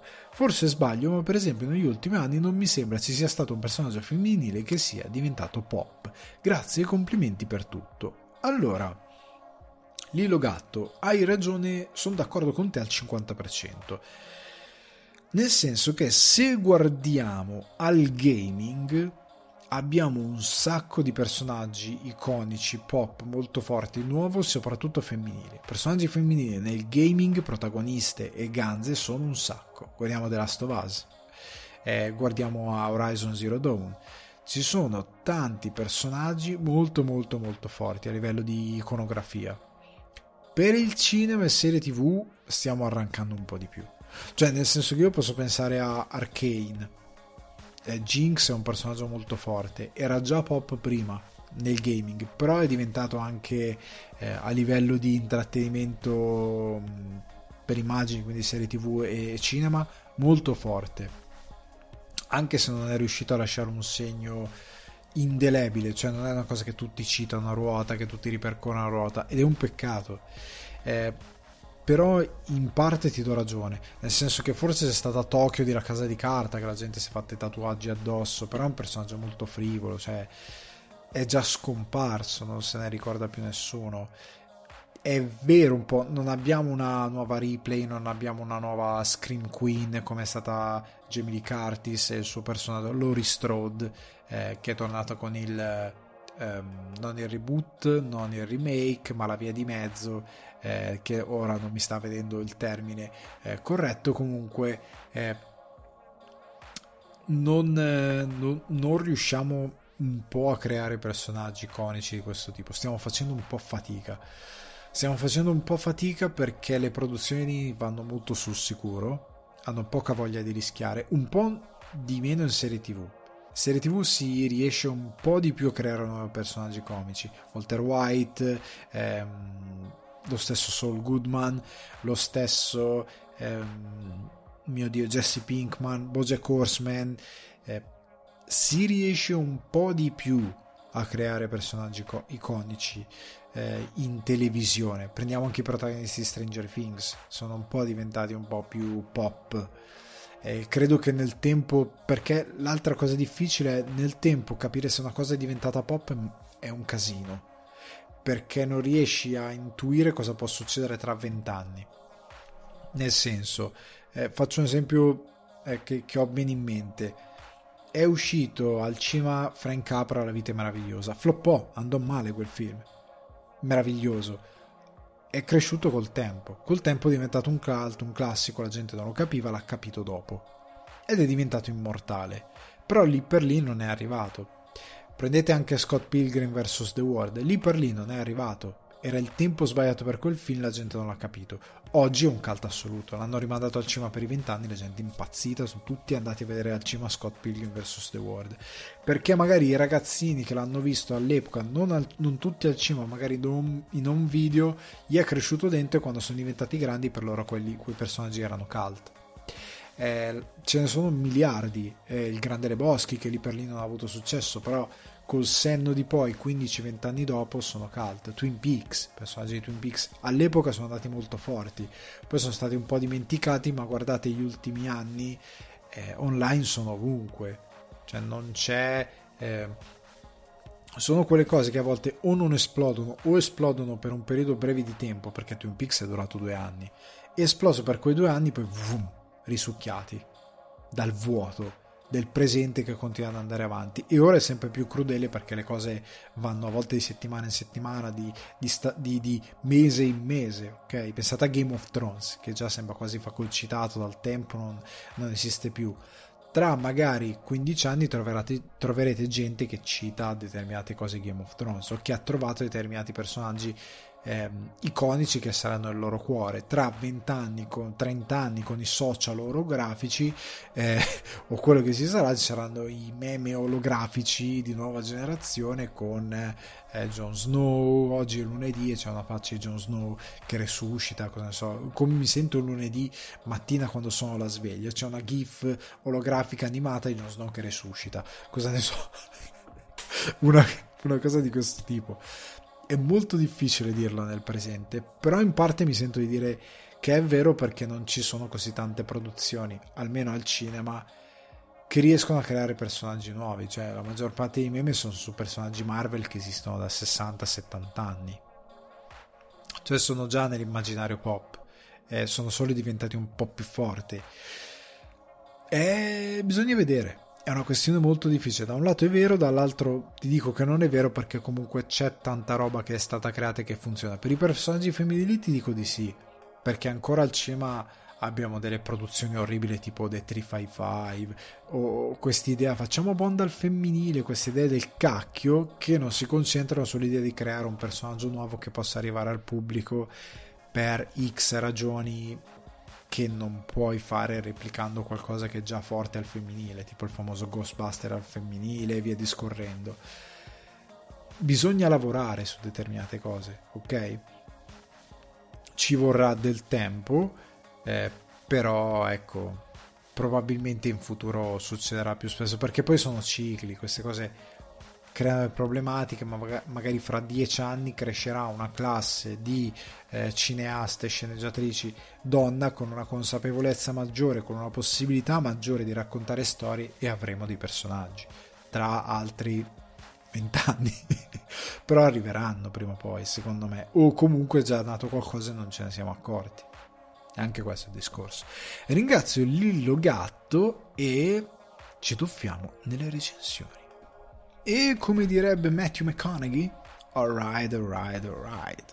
Partiamo con Good Night and Good Luck del 2005, lo trovate su Prime Video, regia di Giorgino Clooney, sceneggiatura di George Clooney con Grant Haslow, cast Jeff Daniels, David uh, Strathairn, Alex Bornstein, uh, Rose Abdu, Diane Reeves, Robert Downey Jr., George Clooney, Ray Wise e Frank, Frank Langella film che ha vinto la Coppa Volpi e valsa la Coppa Volpi, la Coppa Volpi a David Strathairn per miglior interpretazione maschile e premio Sella per la miglior sceneggiatura, nominato agli Oscar del 2006 in ben sei categorie, delle quali miglior film, regia, attore protagonista, sceneggiatore originale, fotografia e scenografia, vinti nessuno.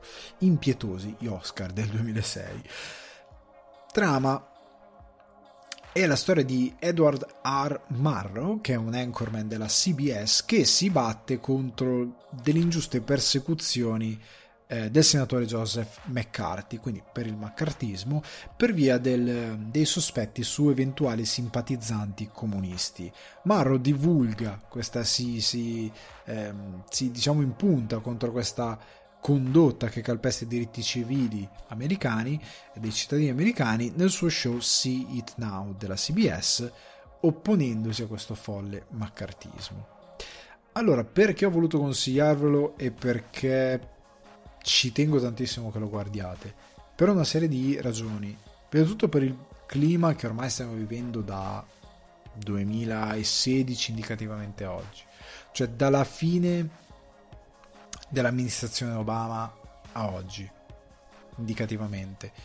Eh, perché dico così? Perché è un po' la cosa che ha detto Ricky Gervais più volte. Sembra che noi abbiamo vissuto un periodo incredibile, cioè c'è stato un picco della civiltà in quel periodo, attorno all'elezione di Obama e per quei dieci anni è sembrato un momento incredibile. L'economia si era ripresa, eh, la gente sembrava stare bene, eh, c'era ottimismo, c'era più accettazione dell'altro, eh, più inclusività davvero si stava sviluppando e a un certo punto quasi come una sorta di ehm, click dell'umanità tutta, qualcosa si è rotto si sono messi in moto una serie di meccanismi che hanno distrutto, cioè l'apice dell'umanità si è distrutto e una serie di catastrofi hanno iniziato ad abbattersi sul genere umano sempre di più e stiamo collassando. E devo dire che sono d'accordo, e quel collasso è iniziato proprio dalla stampa, il quarto potere.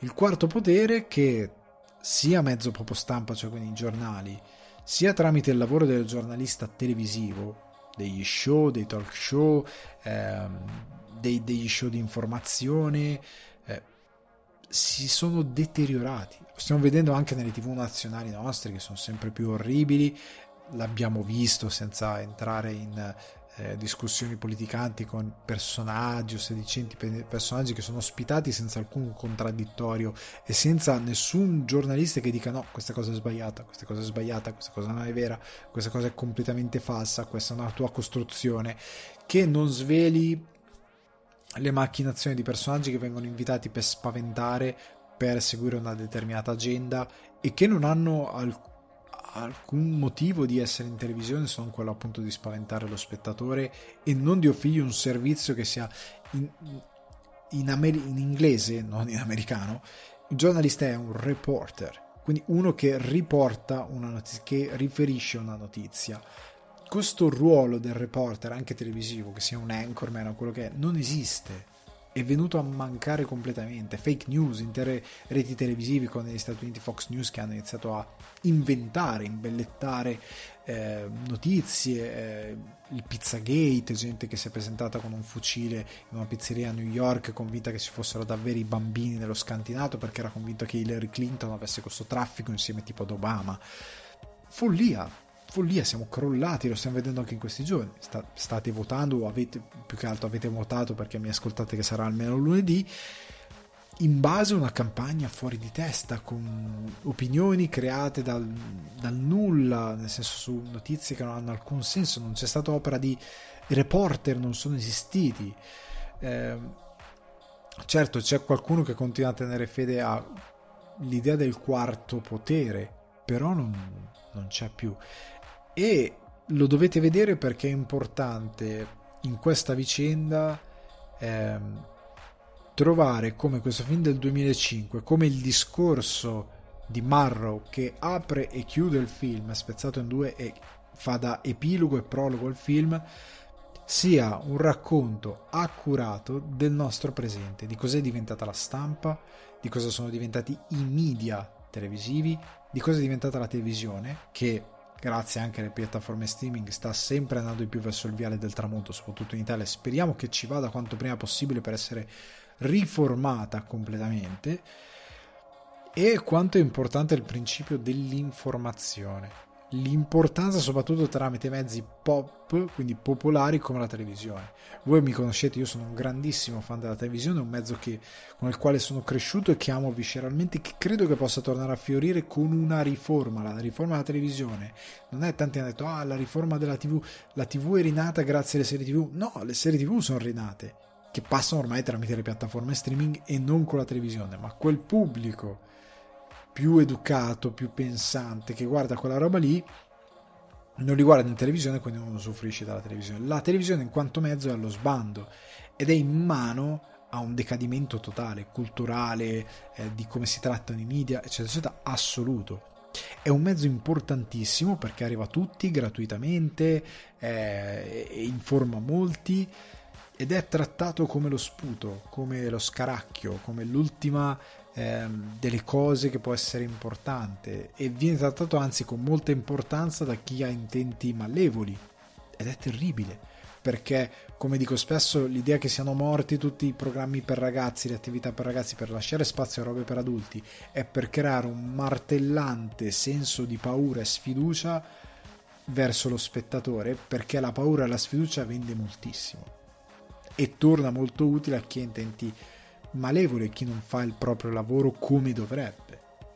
E perché eh, io ritengo che lo dobbiate guardare perché questo meraviglioso film ha oh, ecco vi dico una cosa dura 93 minuti ha un ritmo favoloso chi si annoia con questo film è probabilmente un ficus Benjamin, cioè se vi annoiate guardando Good Night e Good Luck avete dei problemi. Cioè vuol dire che se vi mettiamo in testa uno strumento per misurare le onde cerebrali vi fuori piatto. Cioè siete un ficus Benjamin. Siete una pianta di plastica dell'Ikea. Ok? Perché ha veramente un bel ritmo, una bella gestione, perché vivete ehm, la, la, la, vita redazionale anche di uno show televisivo, vivete poi il personaggio di eh, Marrow interpretato da, se non sbaglio, David Strathair è magneticissimo, è impossibile, lui se l'è studiato nei modi di parlare, nei modi di guardare in camera, in momenti precisi in cui recita delle parole ben precise, è straordinario, ha un fascino incredibile ed ha una capacità oratoria straordinaria. E comunque Marrow è un personaggio molto potente che incarna dei principi morali che sono eh, i fondamenti di un popolo, che sono quello statunitense, che ha miliardi di difetti, eh, sia chiaro, però io sono eh, per l'idea del pensiero, lo sapete, quindi guardare ad altri cosa identifica altre nazioni, gli Stati Uniti hanno 2 miliardi di difetti, però hanno un fondamento morale, dei principi morali come paese che ammiro moltissimo cioè il motivo per cui eh, Marrow si oppone a McCarthy è perché l'idea di McCarthy di nazione e di esercizio del potere in quanto rappresentante degli Stati Uniti, senatore se non ricordo male degli Stati Uniti, è folle. È una cosa che viola ogni diritto, ogni principio morale sul quale è fondato il paese. E tra l'altro sto leggendo il, il libro di Obama A Promised Land e si apre proprio con lui che dopo la vittoria di Trump si trova sull'Air Force One per l'ultima volta con la moglie e pensa a quanto il suo lavoro sia stato nullo. Si sente di aver eh, che la sua terra la sua questa Promised Land che ha permesso a lui di essere sostanzialmente anche lui figlio di immigrati eh, nero eh, con, anzi lui è figlio di una donna bianca e un uomo nero, quindi anche il massimo del, dell'esempio di, un, di, una nazione fatta di immigrati, di come questo meccanismo che ha permesso a uno come lui, che era un uomo eh, working class hero, perché comunque lui viene da una famiglia povera, di arrivare a diventare presidente degli Stati Uniti, stava mostrando di essere in frantumi e di non essere più quella promised land per la quale lui aveva lavorato tanto come molti altri come lui. Questo principio è quello che muove il film. Marro e la sua squadra di giornalisti che come fanno eh, fa certa politica come fa McCarthy nel film eh, vende al pubblico come nemici della libertà, nemici dell'espressione, nemici della nazione, questo concetto pericolosissimo e molto spaventoso, li vende così e quindi li delegittima così, vedere come loro con intelligenza, garbo, proprietà di linguaggio, eh, facendo leva sui diritti civili, su questo principio morale di America come paese della libertà, concessa a tutti indistintamente, sia il principio che gli permette di dire no, non accettiamo questa cosa e dobbiamo riportare e sbugiardare ogni singola cosa che viene detta da McCarthy e che viene fatta da McCarthy. Anche quando Marrow viene attaccato in prima persona, la sua risposta è incredibile, veramente incredibile. Ed è un film che mette insieme immagini di repertorio, dichiarazioni, processi pubblici, eh, con immagini appunto di repertorio e le ricostruzioni fatte da loro con gli attori, dicevo, ha un ritmo incredibile, meraviglioso e, e ripeto, riporta dei, delle, dei meccanismi di modo in cui McCarthy denigra la stampa e sfrutta in modo benefico il concetto di nazionalismo. È esattamente lo stesso principio che stiamo vivendo oggi nel 2022. Ok, stiamo parlando degli anni 50, tra il 30 e il 50, no, tra il 40 forse il 50, adesso non ricordo male. Eh, stiamo parlando di quegli anni e sono, è assurdo che a oltre eh, 70 anni di distanza stiamo vivendo le stesse cose, a meno di 70 anni abbiamo iniziato a vivere meccanismi molto simili, sono ritornati e noi forse abbiamo perso la capacità eh, di parlare come parlava eh, Marro e i suoi colleghi, di esprimerci, di avere forza come avevano quei colleghi, abbiamo perso anche la presenza che avevano quei personaggi e è un racconto sulla caduta della televisione, la caduta dell'informazione, della comunicazione e di come la ribellione non possa passare dai meme. Ora, in tutto questo periodo, quando mi ascolterete, probabilmente avrà vinto chi sappiamo tutti è destinato a vincere. Cosa abbiamo? Un anno, due anni finché non cade il governo, quello che è di meme? Dovremo ridere del fatto di avere un futuro probabilmente in, per l'ennesima volta compromesso. Coi meme, la ribellione dei meme non funziona così. La ribellione passa per altro, passa anche per dimostrare di come si può comunicare. Finché parleremo con i meme, ok? Finché faremo questa cosa che ridiamoci su, tanto le cose vanno male, questa rendevolezza che Marro e i suoi colleghi non avevano, non servirà a niente. Se credete in qualcosa che è un principio morale potente, quindi di fare un'informazione fatta come si deve, come si fa, faccio con gli amici Cinfact e come faccio in questo contenuto, di non essere sensazionalistico, di non prendere in giro la vostra intelligenza, lo devo portare avanti con la grazia e l'intelligenza che compete questo principio morale. È così che si fa, non con i meme. Meme non servono a niente. Bisogna difendere eh, la comunicazione eh, l'informazione e certi principi di intrattenimento. Ora questa balla, scusate se però fa parte del, del, racconto. Questa balla che ora il pubblico deve vedere gli shorts e non vuole vedere più roba che dura, è una balla perché TikTok stesso ha iniziato a mettere i video di 10 minuti, quindi vuol dire che ragazzi, eh?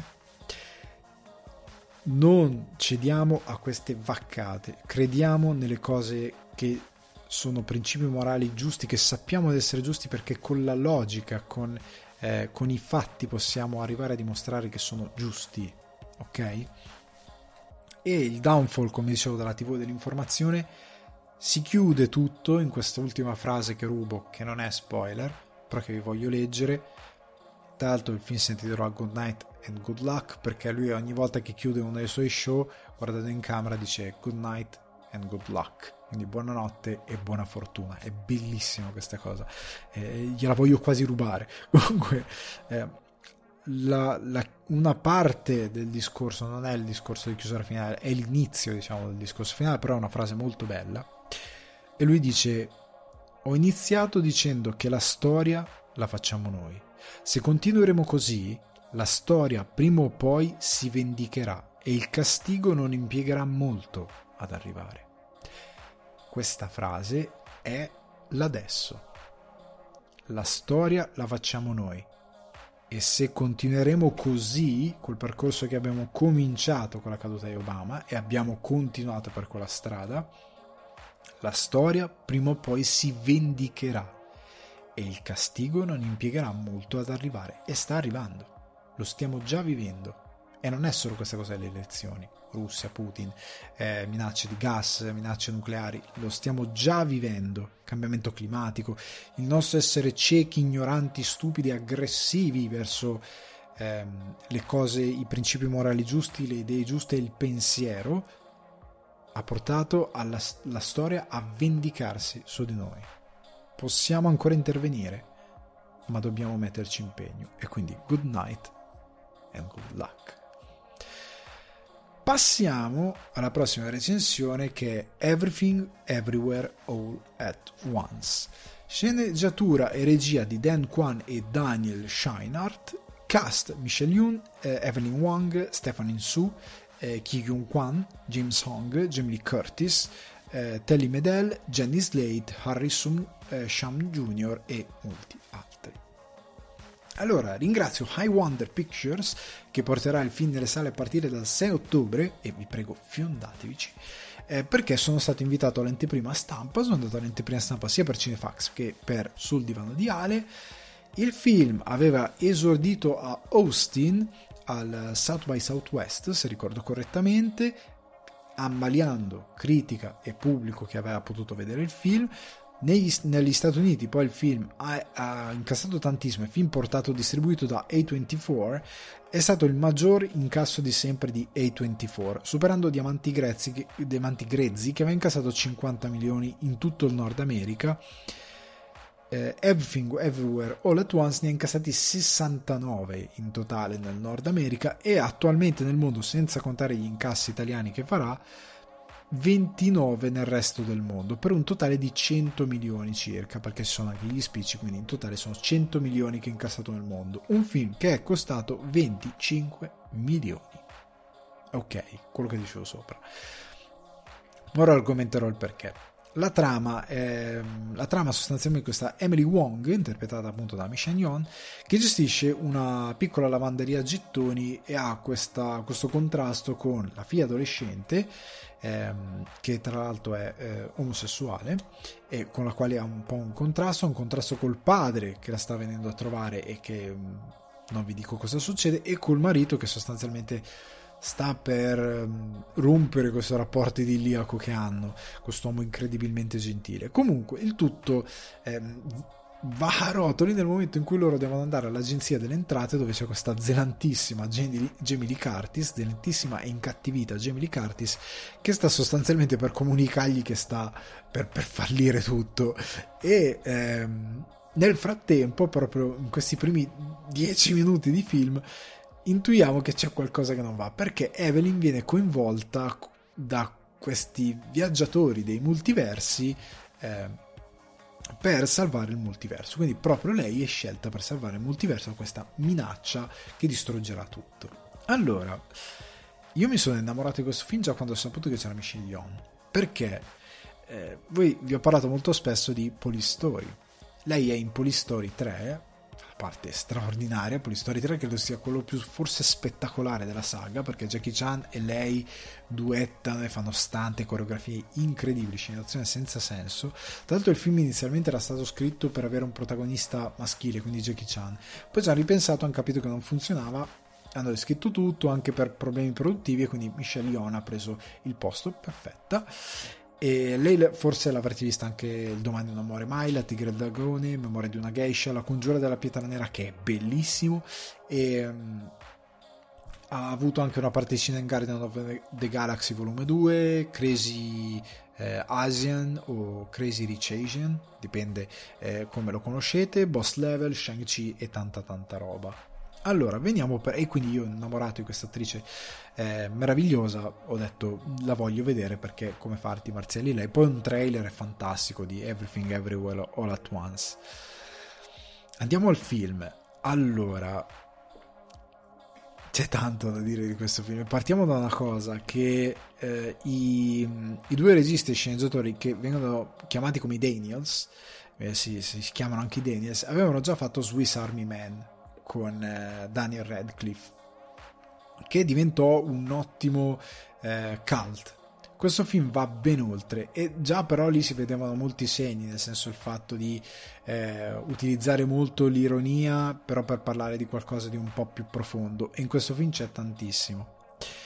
Però veniamo da una prima cosa, i multiversi. Noi tutti ormai conosciamo i multiversi come ce li ha raccontati la Marvel, però ci sono più interpretazioni di questa cosa, a partire dal fatto che il multiverso Marvel che è rottissimo perché No Way Home le versioni alternative di Spider-Man per convenienza hanno facce diverse, ma in tutte le altre produzioni invece sono sempre lo stesso con interaz- iterazioni diverse. Comunque, il multiverso già è rotto, ma al di là di questo ehm, abbiamo questa interpretazione dei doppi Qua il funzionamento del, del multiverso, del world building, prima di tutto ha molto meno regole e quindi è molto più lineare, si capisce, non hai il problema dell'appallamento che hai tipo in Tenet dove sono 2000 regole, dialoghi che ti devono spiegare come funzionano le cose.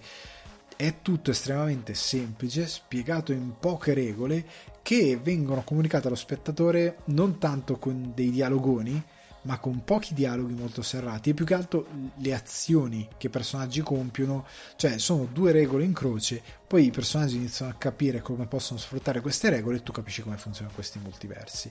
A partire dal fatto che non ci sono doppioni, perché è sempre la stessa persona che può, diciamo, accedere agli altri multiversi e sfruttare e vedere se stessa negli altri multiversi e vivere se stesso negli altri multiversi. È molto interessante. Comunque lo, lo scoprirete nel film, non vi voglio dire granché.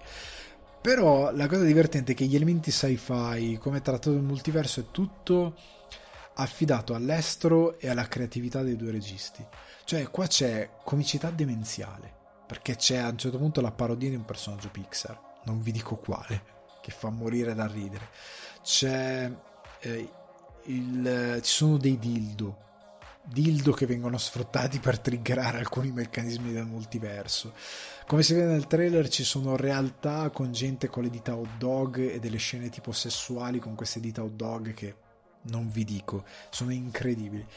Ha un estro nel, nel descrivere mm, certe situazioni, nell'immaginare un determinato tipo di eh, universo sci-fi che è super intelligente e la cosa bella è che è tutto incredibilmente divertente, folle, è realizzato molto bene a livello di VFX perché come dicevo parlando di Dampir qua invece si rende conto di avere 25 milioni di avere 5 persone a realizzare i VFX 5 persone e di dover quindi girare e scrivere con le possibilità che hanno.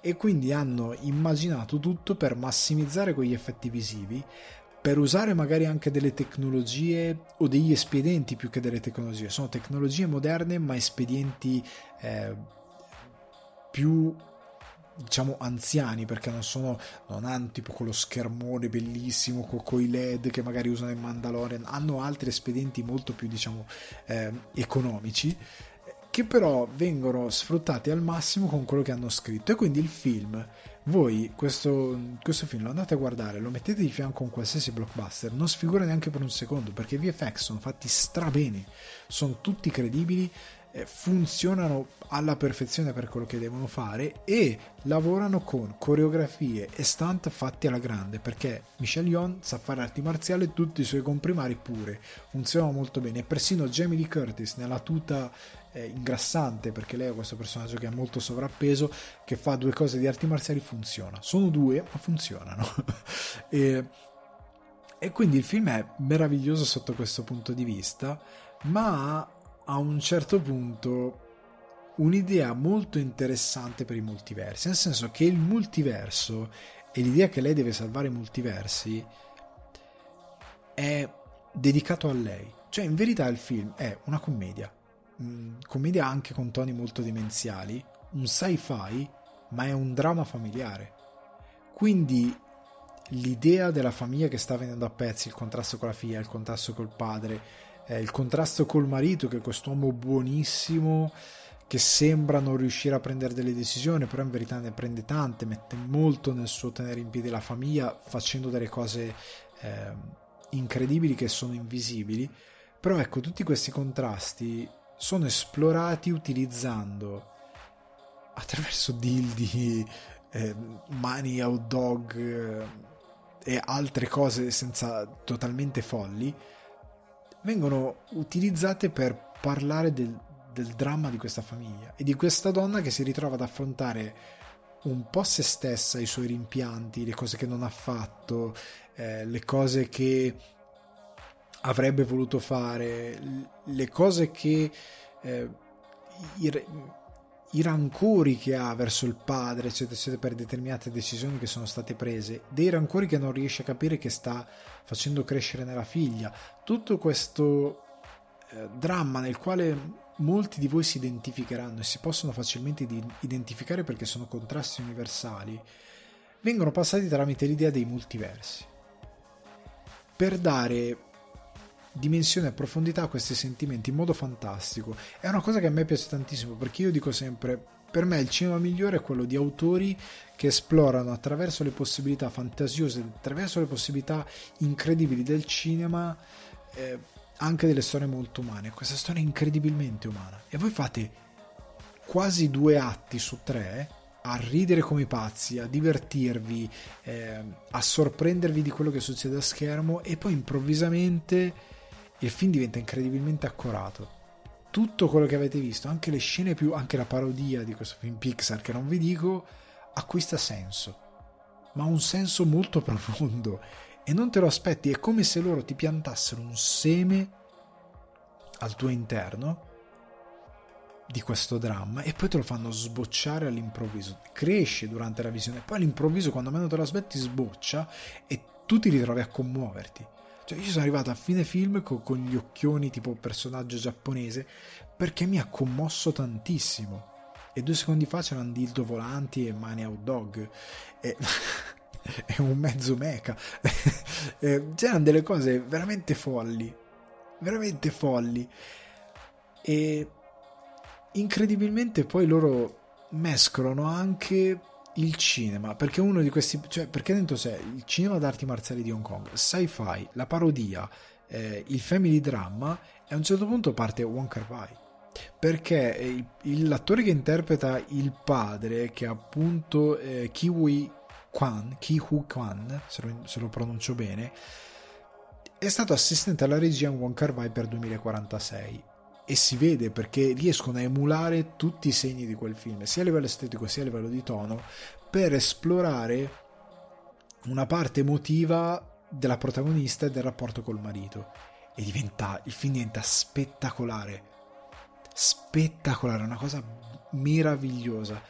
Perché ha un cuore e quello che un secondo prima ti poteva sembrare una roba per ridere o un ennesimo multiverso, perché se ne vedono 6 miliardi di multiversi, ma loro si concentrano solo su alcuni, proprio perché hanno un senso narrativo e un senso drammatico all'interno del film, e tu inizi tipo a piangere perché è bellissimo e ti coinvolge tantissimo e l'idea del multiverso diventa quasi eh, quella di The Tree of Life, ok? In The Tree of Life tu hai il macrocosmo, che è l'universo, e il microcosmo, che è quello familiare. Quella stessa cosa, tu hai il macrocosmo, che sono i multiversi, e il microcosmo, che invece è la realtà di Evelyn, che però è raccontata, cioè il, il multiverso che sta crollando è, è, il suo sostanzialmente. Lei deve salvare il multiverso, ma è il suo multiverso. Ed è un film meraviglioso che ha un'intelligenza nella scrittura, nella messa in scena, nel lavorare con VFX, stunt, eh, arti marziali che è fuori scala. Ed è un film che, stresso nuovamente il concetto, vi divertirà alla follia, che dei VFX fatti benissimo, scene di arti marziali bellissime, idee di comicità e di sci-fi stupende e poi vi commuoverà tantissimo, tant'è che io sono uscito dalla sala e parlavo con chi era presente e diciamo escono tutti storditi dalla visione di questo film. Tutti, non ce n'è uno che riesce a uscire con le idee chiare tant'è che parlavo con i ragazzi di Cinefax nella nostra chat redazionale dicevo io non ho idea di come parlerò di questo film e di come scriverò la recensione che credo che ormai sarà anche online eh, se non oggi tra qualche giorno. Perché è veramente difficile e trovare un angolo trovare, o comunque raccogliere le idee per riuscire a raccontare questo film? Perché è stordente perché passi dalle risate a commuoverti per una cosa che è benissimo di tua appartenenza, nonostante passi per un racconto di, oltre ai multiversi, di una, una sottocultura della realtà americana che è quella delle famiglie asiatiche, che per quanto ti possa sembrare distante, in verità racconta dei temi che sono di tutti noi, sono universali, contrasti con i genitori, problemi generazionali. E come dicevo prima è il cinema che io gradisco di più, perché è stato trovato un modo pop di grande intrattenimento per il pubblico, ma intelligente, che non svilisce il dramma per raccontarti un qualcosa che ti può far riflettere, rapporto con i figli, eh, rapporto con i genitori, rapporto con i compagni e sostanzialmente ha questa stupenda morale di come la gentilezza, l'amore siano le, i modi migliori per poter risolvere certi contrasti ed è ed è veramente una roba incredibile. Cioè Michelle Yeon diventa una sorta di warrior of love per, per parafrasare eh, Soldier of Love con la quale ultimamente sono in fissa per via della cover di, dei Per Jam però la canzone originale di Arthur Alexander. Eh, è un film straordinario non so come altro dirvelo veramente fiondatevi al cinema dal eh, 6 ottobre perché pure che mettendo anche caso che a voi non ve ne frega assolutamente niente dalla parte drammatica, anche se lo troverò difficile perché c'è poi un momento, sempre parlando di microcosmo, macrocosmo, multiversi, dove le idee dei due, che da comico però prende incredibilmente sul serio, sono straordinarie, sono rese magnificamente e voi vi troverete a ridere però con la lacrimuccia perché vi fa innesca tutte e due le cose. Però pure che non ve ne frega niente di quella cosa lì, il film è spettacolare da vedere, da guardare, è veramente un'esperienza cinematografica meravigliosa. Quindi, Everything, Everywhere, All at Once, dal 6 ottobre al cinema, vi prego, distribuzione Warner Pictures, andate a, guarda- a vederlo perché A24, che è la distribuzione americana, non sbaglia un colpo. Chiudo la puntata con Don't Worry, Darling regia di Olivia Wilde, sceneggiatura di Cary Silberman, Cary Van Dyke e Shane Van Dyke, cast Florence Pugh, Olivia Wilde, Chris Pine, Harry Styles, Gemma Chan, Sidney Chandler, Kate Sberland, se, se ho riportato bene il cognome, Nick Kroll. Allora, ne abbiamo parlato tantissimo, anche in queste ore sono usciti altri gossip, il, il la crew, una grossa parte della crew ha scritto uno statement congiunto dicendo che le voci di eh, urla e conflitti sul set tra Olivia Wilde e Florence Pugh sono completamente inventati, non è vero niente. A me questa sembra un'enorme manovra pubblicitaria pensata a monte, magari dalla Wilde insieme ai suoi eh, PR, considerando quanto poco era stato pubblicizzato il validissimo Booksmart, per far parlare di questo film per far parlare di questo film e ora che l'ho visto capisco anche perché hanno inventato questo circo. Comunque ha fatto negli Stati Uniti, ha esordito Nord America in generale con 20, 19 passa milioni, quasi 20 milioni al box office, quindi ha avuto un buon esordio. Sta di fatto che sarà per Harry Styles, però sta di fatto che il gossip ha funzionato a livello di box office per ora. Ma il film ne aveva bisogno perché sono rimasto enormemente deluso dalla visione di Don't Worry Darling. È forse uno dei film che più mi ha deluso di questo 2022 a oggi. E parlo di, ovviamente non parlo, non metto nel mezzo Morbius, cioè metto nel mezzo ovviamente film fatti da eh, registi o produzioni che avevano qualcosa, che avevano del potenziale, soprattutto con un cast così, ok? E soprattutto con, lo già adesso, Olivia Wilde che dimostra nuovamente di avere un'ottimissima mano a livello di regia, di essere davvero talentuosa e di non avere eh, nulla da imparare da molti altri registi che si vantano tantissimo e fanno delle operacce orribili. Ma al di là del suo lavoro di regia, che è ottimo, anche se ci sono dei ma e poi arriviamo, il film a livello di scrittura e di idee è nullo, è inesistente e uscito dalla sala, ripeto, tra i film che posso prendere seriamente è la più grande delusione dell'anno fino a questo punto. È... La scrittura non esiste, è un guazzabuglio di idee per portare questa storia di Florence Pugh, che è praticamente questa donna che col compagno Harry Styles vive in questa eh, utopica società ferma, diciamo, agli anni 50, ma che a un certo punto sembra e che trova nel suo leader questa figura di Chris Pine che però a un certo punto sembra nascondere qualcosa eh, di strano. E lei cresce, in un crescendo lungo tutto il film ha sempre delle esperienze grazie anche a un, un altro personaggio sempre più eh, assurde che la portano a pensare che c'è qualcosa di incredibilmente marcio in questa cosa. Ed è tutto questo che non è sfruttato perché l'idea alla base di questa società utopica è un casino. Nel senso che non vi posso dire niente perché sarebbe tutto spoiler. Però quello che si rivela essere nel finale è incredibilmente deludente, incredibilmente banale e non ha quasi alcun foreshadowing all'interno del film. Nel senso che l'unica protesta che faccio a livello di regia di idee a Olivia Wilde è che molte, considerando quello che si rivela essere questa società utopica anni 50 nel finale, a livello di idee, a livello di narrazione visiva, lei ha fatto un centesimo di quello che poteva fare. Poteva fare molto di più, poteva sviluppare 200 miliardi di idee molto più interessanti che non sviluppa. Anzi, nel momento in cui sembra iniziare a svilupparle, o taglia o le fa poco, o ne butta giusto due per dare qualche impressione. A livello di sceneggiatura non esistono e poteva essere fatto molto, molto, molto, molto di più e invece il film è un po' banale da quel punto di vista. Oltre al fatto che, ritornando al, alla parte iniziale, l'idea di che cos'è questa società è nulla, perché eh, non c'è una direzione ben precisa, perché non è interessante quello che vuole fare. C'è una morale che io ho capito e che è, ed è il motivo per cui ha detto quella vaccatona su Jordan Peterson, altro stunt qua è da vergognarsi, altro stunt mediatico per portare gente al cinema che rivela in parte cosa vuole dire la morale del film, che è capibile, che è condivisibile, che è una buona idea, ma che è eseguita malissimo. Che è eseguita malissimo perché si poteva dire in modi molto più intelligenti, in modo molto più aggraziati, con molte più idee di scrittura, che sono invece un rubare qui e là concept da altri film da altre eh, situazioni e sviluppandole però zero.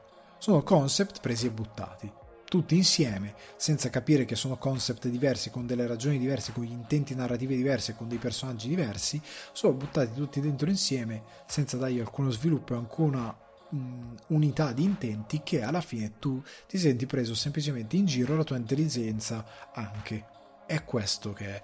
E... Eh, il problema è che, prima di tutto, questa società utopica non è per nulla raccontata. Il personaggio di Chris Pine non esiste.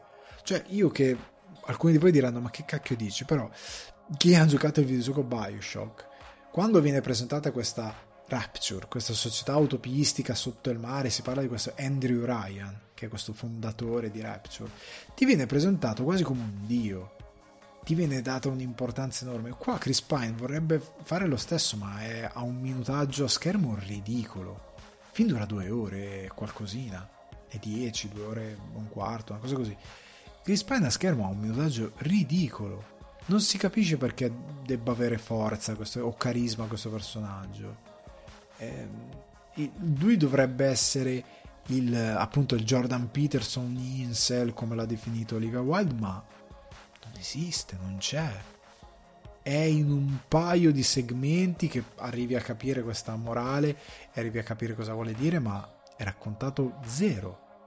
Oltre al fatto che lo stesso personaggio di Olivia Wilde, che poteva dare un contrasto enorme alla morale del film, ok, poteva creare un grande contrasto per mettere anche Florence Pugh in una situazione interessante nel, nel suo navigare questa, real, questa, realtà utopica con determinate eh, con queste parti oscuri.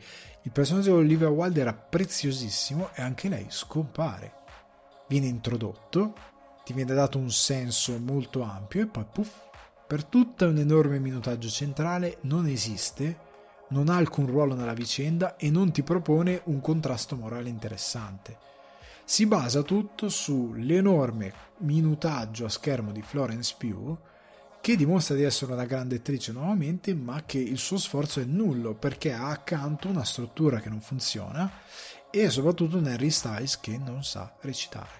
In una sezione c'è una scena Harry Styles è quella cosa di Battiston che dice dell'attore che recita come un termosifione che sfiata. Cioè, finché deve parlare così, ma io ti amo tanto, deve fare così, finché deve, fa- deve fare le scene sessuali che sono una furberia per tu hai messo due sex symbol a schermo e gli fai per i primi minuti copulare in continuazione, quella è una furberia per portarti la gente al cinema. Parliamone, cioè quello è fanservice, non è narrazione, è fanservice puro e semplice, che poi può avere anche una lettura, eh, oddio, ha una lettura nella morale fino a un certo punto di quello che vuole raccontare, in verità quello è fanservice. A parte lì, Harry Styles non esiste nel film, è inqualificabile, perché appena deve portare un'emozione che non sia sussurrare così, lui non esiste. E appena deve alzare i toni e fare tipo una scena dove piange, io ero al cinema, mi sono messo la mano davanti alla bocca perché volevo ridere fortissimo, perché non si può recitare in quella maniera lì.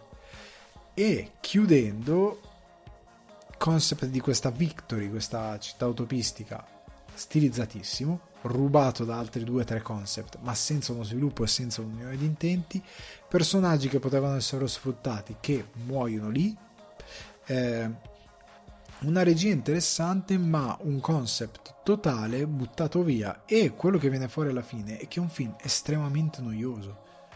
Cioè, al di là dei, dei, delle parti belle di Olivia Wilde, io mi sono anche annoiato nel vederlo a un certo punto. Perché non c'è conflitto, non capisci eh, il contrasto del personaggio, ok? Non capisci eh, qual è la sua situazione all'interno di questa realtà.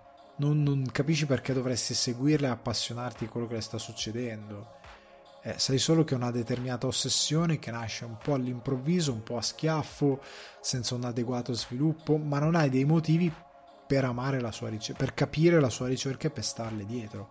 A un certo punto vuoi solo che arrivi al punto perché non la sopporti più. Non tanto lei come personaggio, ma non sopporti più la narrativa del film. Cioè ti dà proprio i nervi. Non Worry Darling uno dei film peggiori dell'anno.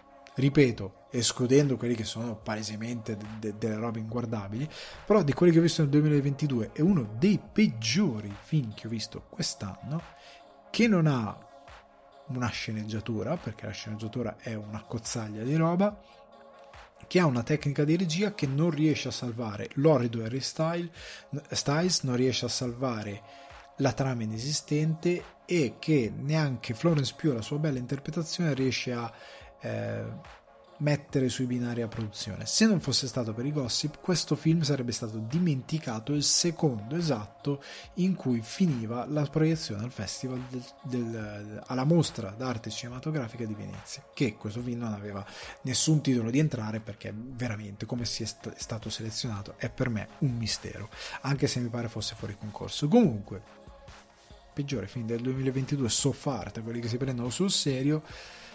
Brutta opera seconda di Olivia Wilde che non conferma il suo talento per quanto riguarda perché un regista deve anche saper guardare le sceneggiature e dire ragazzi qua dobbiamo fare un lavoro perché non torna? Come ha fatto Carpenter come hanno sempre fatto altri.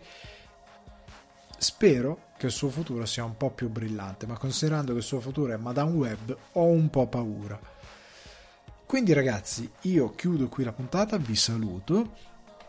Vi ricordo che se volete supportare sul divano di Ale le mire di espansione per un giardino zen migliore potete farlo su patreon.com slash sul divano di Ale, altrimenti tenete a mente che sul divano di Ale è un confortevole piacere da condividere con gli amici e gli appassionati di cinema e televisione che pot- e che potete trovare su Spotify, iTunes, Apple Podcast, Google Podcast, Deezer, Amazon Music e Budsprout, quindi condividetelo, votatelo, fatelo passare ai vostri amici e dite oh senti, senti questa cosa qui, senti che roba quando sei bello tranquillo fuori autunno e piove vuoi stare bello tranquillo. In alternativa Ricordate, sul canale YouTube Alessandro Dioguardi potete seguire contenuti esclusivi, oltre a eh, a volte alcuni re-up estratti dal podcast con ovviamente un delay rispetto all'uscita eh, delle puntate, ma soprattutto per i contenuti original iscrivetevi, attivate la campanella, mettete un mi piace, condividete con il mondo. Un caloroso saluto al vostro host Alessandro Dioguardi